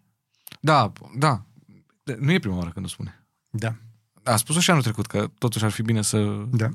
Dar poate să întâmple o lebădă neagră și pe partea asta altă. Adică... Știu. Hmm. Iohannis șef la NATO. Și Păi negociază aici el. să știi că e, a- aici e o problemă tare interesantă. Dacă întreb lumea din zona asta de negociere, de alianțe, de așa, are o imagine bună. Și pot să spun că în, pe absolut toate capitolele despre domnul președinte nu pot să spun lucruri extraordinar de bune. De la pasa, da, la să mai dăm o șansă PSD-ului și după aia să-l aduce și la guvernare. Cum? Ce? Ce? Hai schimba cafea. Așa. Uh, asta e pentru aia mai bătrâni care știu reclama. Uh, dar am, pe politică externă, nu numai pe chestia cu Ucraina, dar în general pe politică externă, adică acolo unde cam are el treabă, eu nu i-aș da o notă proastă. Iar pentru Ucraina i-aș da o notă chiar bună. Nu, nu, pentru vitrină e bun. Da, nu că nu e aici, nu e vorba de vitrină. E vorba de ce a realizat România din perspectiva externă. Și nu poți să-mi spui că Hai dăm două exemple. Mm. Păi a- tot ce am făcut pentru Ucraina. E meritul lui? Cred că o parte este a meritului. Ok. Că a atras România, pentru că mi-e tare greu să cred că minis, uh, mai de unul singur a zis, mamă, trebuie să-i, trebuie să-i ajutăm pe Ucraina. Care mai e, mă? Ai văzut? Cred că există oameni în Maie care sunt... Uh, Mai sunt? Îl dau acum afară Da. pe fota. Să pună o sinecură, să, să pună o pilă fetei cuiva. Păi da, mă, dar și fata aia trebuie să lucreze undeva. Da, mă, da, de, de asistent nu știu cum la Istanbul, direct secretar de stat la Maie. Da, mă. Păi Fota n-a Dacă e lucrat de- adevărat. Do- domnul Fota, apropo, un om pe care îl uh, apreciez. Nu, nu, nu, nu, nu, stai puțin. A, nu, un om pe care nu-l apreciez. E, e bine așa? Mă, nu, nu, nu-i spune că l-apreciez până nu vine aici, că uh, trag de el să vină de când înainte să-i dea funcție. De când i-a dat funcție, a pus, mă scuzați, domnul Fota, a pus botniță. Ai mai văzut un interviu? Nu. Ai Ai văzut un interviu bun cu doamna Odobescu? Cu domnul Aurescu? Cu președintele României? Cu un reprezentant al CSAT? Cu ministrul apărării? Președintele României nu există niciun interviu din... 2014. Deci, am zis că e bun de vitrină. N-am zis că, adică da, să se uite către exterior pentru aia care trec pe stradă și dacă stă lasă bine tre- costumul. Da, da, nu, chiar e. Dar noi aici Așa în ceva. spate, Nu, eu pentru bă, celălalt știi, e- știi, știi ce îmi zice mie comportamentul ăsta? Mm. Sunteți prea proști, mă, ca să vorbim cu voi. Eu sunt prea bun pentru voi, bă. Hai. Chiar dacă ți-aș explica, n-ai înțelege. Nu ai înțelege eu că ești prost. Ești prea prost. Stă că ești prost. Nu ești prost. Ești prea Ești prost. prea prost. Ești un bou și cel mai prost. Ce să-ți spun? Că tot nu înțelegi. Da. Tu nu înțelegi că astea sunt chestii de oameni mari. Noi vorbim acolo la Bruxelles. First world, uh, uh, nu? First world uh, country problems. Wir sprechen Deutsch. Tu, tu nu pricepi. Nein. Kein. Așa că, Ia, hai, ia, schnell, schnell. Așa. continuăm programul nostru de infotainment. Cu o pauză publicitară. Deci, un, un, ai zis pauză publicitară? Da, cu o Doamne și pauză domnilor, gb.ro. Mergeți să cumpărați chiar acum, trebuie să-ți dau un Și tricou. Pentagon. Born for action. Așa scrie. Pentagon. Vrei să dau un tricou de la mine ca să te poți camufla mai bine pentru întuneric? Este negru pe negru. Da. Perfect. Îți donez un tricou. Mulțumesc Cel puțin mult. un tricou. Și îți dau și un cablu? Cablu de încărcare. Da. Pentru tricou Vrem să cablu. lumineze, da. Da. Da. Îți găsesc. Da, va trebui să plecăm că eu trebuia să fiu de un sfert de oră la, la GDS și o să ajung în jumate, o, deci o să mă facă pulbre ăștia. Bine, hai că ne apropiem de final. Nu, nu, chiar trebuie să oprim într-un minut. Într-un minut oprim. Atunci hai să ne luăm la revedere și să-i mulțumim lui Radu Hosu că a venit aici. Nu ne luați foarte în serios, dar luați-ne în serios. Luați-ne la, a, atât de mult în serios cât ne-am luat noi pe noi. Nici noi nu ne luăm foarte în serios decât Da. în... Cu toate că e o treabă serioasă, însă am făcut un efort, atâta cât am putut, să-l scot un pic pe Radu din starea care a venit, Mulțumesc mult. obosit, întristat, un pic flămând. Flămând de informație. Am Da. da. venit de la NATO, deci nu eram trist, eram obosit. Trist eram pentru că a murit un luptător din uh, legiunea străină, Max Panavo, care a luptat cu câțiva dintre români. Ok. Și era unul dintre cei mai cunoscuți uh, luptători din legiunea străină, campion național la jiu-jitsu brazilian în, în Brazilia și un tip care lucra, lupta în forțele speciale din Brazilia, în favelele din uh, Rio de Janeiro împotriva uh, drogurilor. Și a, și a venit aici pentru că în, în Ucraina, tocmai pentru libertate, democrație și așa mai departe. El acolo câștiga mai mult în forțele speciale de acolo, decât, mult mai mult decât câștiga în Ucraina. Și a murit uh, alaltieri, Pe front. pe front, da. Da. de, mor oameni extraordinari în fiecare, în fiecare zi în Ucraina. Pentru că protejează teritoriul lor ucrainieni și pentru, Pentru ca noi să putem să avem probleme banale aici. Pentru ca noi să putem să avem discuția asta, în care să și râdem. Exact. Și ar trebui să facem chestia asta în continuare. Da. Uh, În același timp fiind atenți la ceea ce se întâmplă. să luăm lucrurile importante în serios, dar să nu ne luăm pe noi foarte noi, în serios. exact. Uh, Nu luați orice parămălăiață cu gura deschisă. Uh, Condoleanțe tuturor celor duși Da. și viață lungă cât se poate celor care se duc acum încolo. N-ar vrea să încheiem într-o notă tristă, dar vreau să-ți mulțumesc încă o dată că ai venit. Îți mulțumesc, pot să vin zi de zi, Sau cu poate... stabilitate, Nu. liniște, liniște.